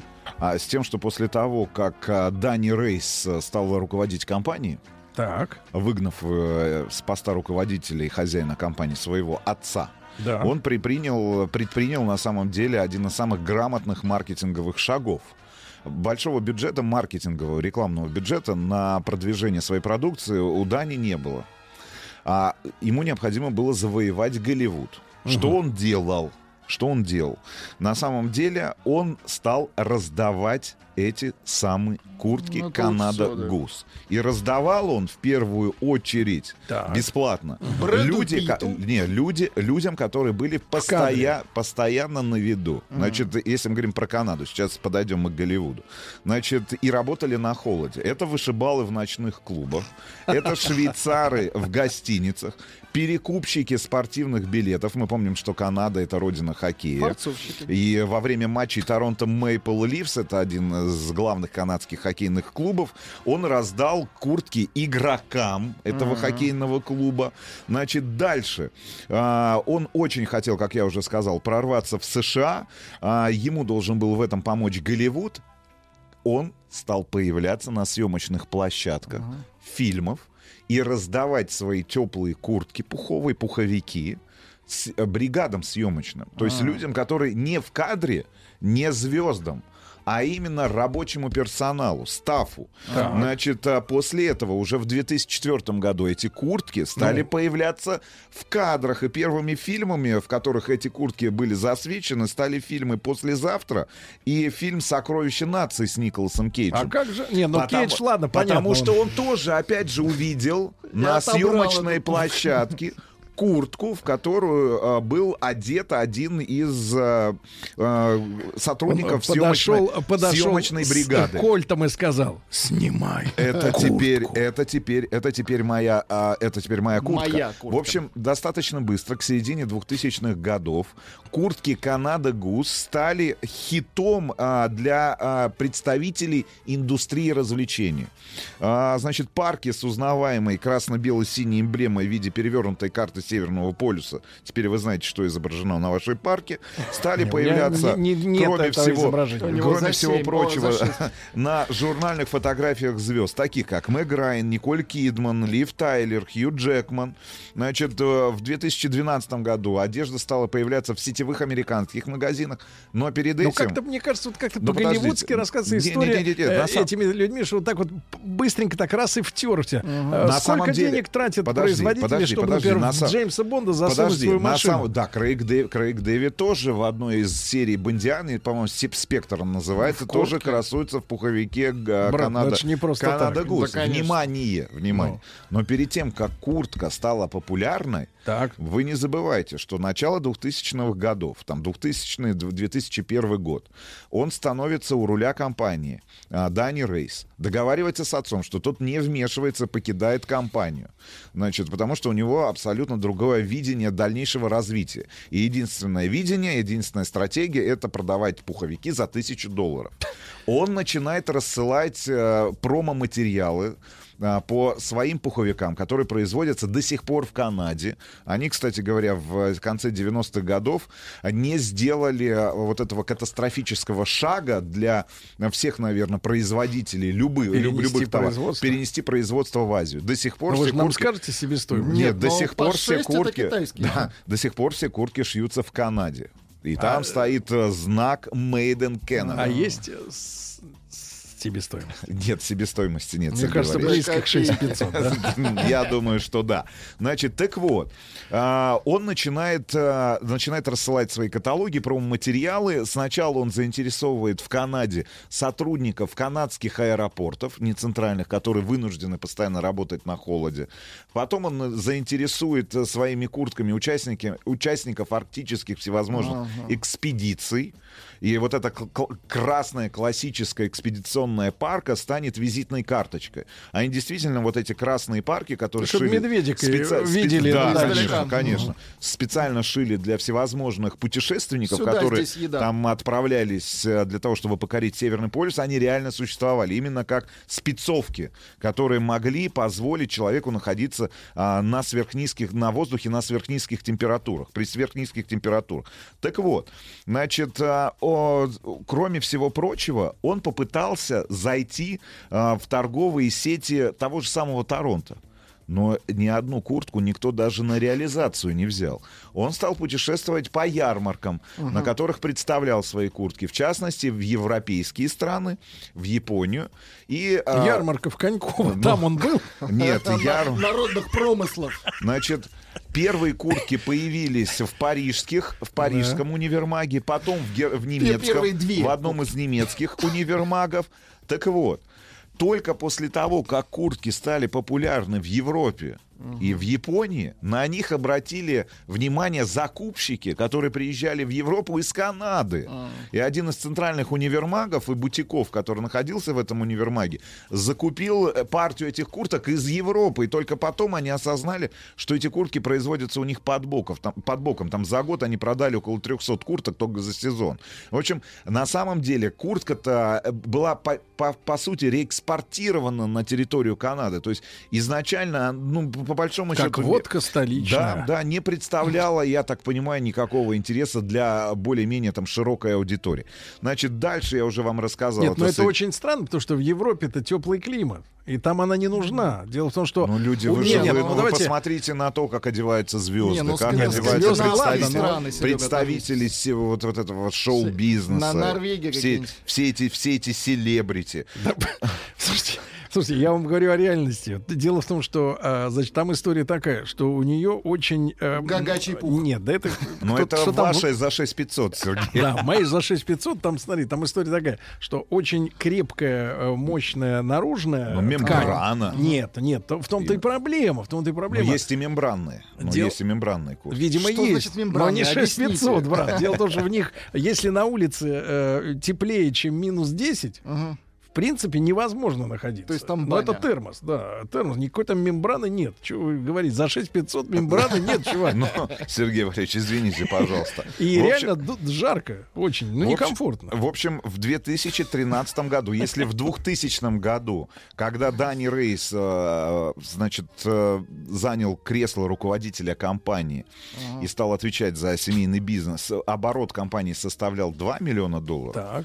То в 2013, внимание, уже 100 миллионов долларов Так. США. Это очень много. Это очень много. И пока Канада Goose была на волне успеха, как я уже сказал, из-за того, что в Европе был зарегистрирован бренд Snow Goose, они вынуждены были регистрировать Канада Goose, он продал 70% компаний бостонскому, я так понимаю, венчурному фонду, ну или фонду инвестиций в декабре 2013 года, принёк- привлек финансирование, которое ему необходимо было для развития, и в конечном, выхо- в конечном итоге для выхода на IPO, которое состоялось в 2017 году, ну, то есть совсем, Совсем недавно, там недавно. два, два года назад. Так вот, значит, самое это главное, это как удержаться на волне успеха, потому что такое количество брендов за последнее время было создано, модных, как нам казалось. ну, Искусственно. искусственно модных, которые были интересны, ну вот на волне успеха своего или Например? интереса к нему. Ну, вот что вы? Ну, не знаю, там, э, слушайте. Какой вы Ну бренд что, знаете? ну что ушло у нас? Большевичка. Да нет, ну не, не большевичка. Ну, слушайте, ну бы, были. Мне кажется, все бренды, которые связаны, помните, с модной были одежды типа для, для молодежи. Доктор, ну, типа да, доктор Мартинс какой-нибудь. Йоджи э, Ямамото. Ну, Йоджи Ямамото тоже, мне кажется, канул э, куда-то вот совсем Куда-то туда, Да, да. куда-то туда. Ну, в общем, было достаточное количество модных брендов, которые перестали представлять какой-то интерес для широкой публики, потому что очень быстро происходит... э, с- Следующие подошли. ну, смена, модно, смена модных тенденций, действительно подходят другие более талантливые Которые бизнесмены. раздают просто. Он да. за 25 миллионов долларов, значит, купил а, последнее приобретение. Спрашивают, Конюхов сейчас в ней гребет? Не знаю, Сергей Валерьевич, производителя обуви. Э, который называется Баффин. И совсем скоро, я так понимаю, может быть, мы отстали, но должна появиться в продаже обувь э, Канада Гус. А, вот, э, значит, по одним, по одним данным в ближайшей перспективе, по другим данным там через несколько лет. Но, значит, кроме всего прочего, они выпустили ультралегкую. Шапки-то когда пойдут? поя- Уже голова мерзнет. Шапки есть, Сергей Шапки Валерьевич, есть. шапки есть. Кстати, Значит, они выпустили уль- ультралегкую коллекцию, а, которая включает в себя фуфайки всего за 425 долларов, дождевик за 550 долларов. Дождевик? Да. Была представлена 500 коллекция вязаной одежды год назад, там полтора года назад, кардиган за 525, Дождевик тридцатка, свитер, Сергей. свитер с капюшоном за 625 долларов. Ну, в общем, э, на Там самом что-то лежит внутри в нем? да, я думаю, я думаю, я думаю, что ничего не Ну, вы вот лежит. как Но тёртый- стратегия, тёртый нет, на самом деле, страте- маркетолога. подождите, но стратегия у него на самом деле достаточно простая. А, 43% выручки приносят сейчас магазины, которые принадлежат лично, компа- лично Дэнни Рейсу и компании Канада Гус. Ага. В общем, я так понимаю, что стратегия дальнейшее развитие это расширить с- э, сеть своих фирменных магазинов. А 57? 20, два- ну, я так понимаю, что все остальное, наверное, интернет-продажи в корнерах в каких-то, в универмагах. Но 20 э, магазинов. 20 магазинов к 2020 году. А. То есть к следующему году должно быть 20 фирменных магазинов, которые должны формировать Ну, и основную вот, выручку. Там Рустам Иванович, 50% поскольку вы все-таки и в текстиле разбираетесь, я же по глазам вижу. Вы скажите, пожалуйста, ну вот реально себестоимость этой куртенки. Ну, сколько Даже он? с учетом того, что там какой-то мех э, Э, при, при, Во-первых, присобачен. во-первых, Ну, там... не 300 не понимаете буквально Сергей, слово брать мех койота, Да. мех койота, да, и канадского гуся. Да. На самом деле. Ну, Это знаю. скрещенная модель знаете, какая-то. как мало на земле? Скрестили Койоты, и гуся. канадского Всего 10 гуся. Ну, не знаю. Но Так- мне кажется, долларов 100. Ну, долларов 102, ну, максимум 150. Хорошая здесь. маржа. Все Ну, остальное вы по это пожертвование. Ну, вы по себестоимости. Я по себестоимости. да. И По не нужно себестоимости. Поэтому переплачивать. нет мембран. Согласен, Сергей Ильич. Поэтому и не переплачивайте. Ну, в общем, краткая такая небольшая совсем история о бренде Канада Гус. Вот, для людей, которые могут себе позволить, как Сергей, купить контрафакт и не париться. Молодец, Нет, Серега. купить контрафакт и париться. Еще больше подкастов на радиомаяк.ру.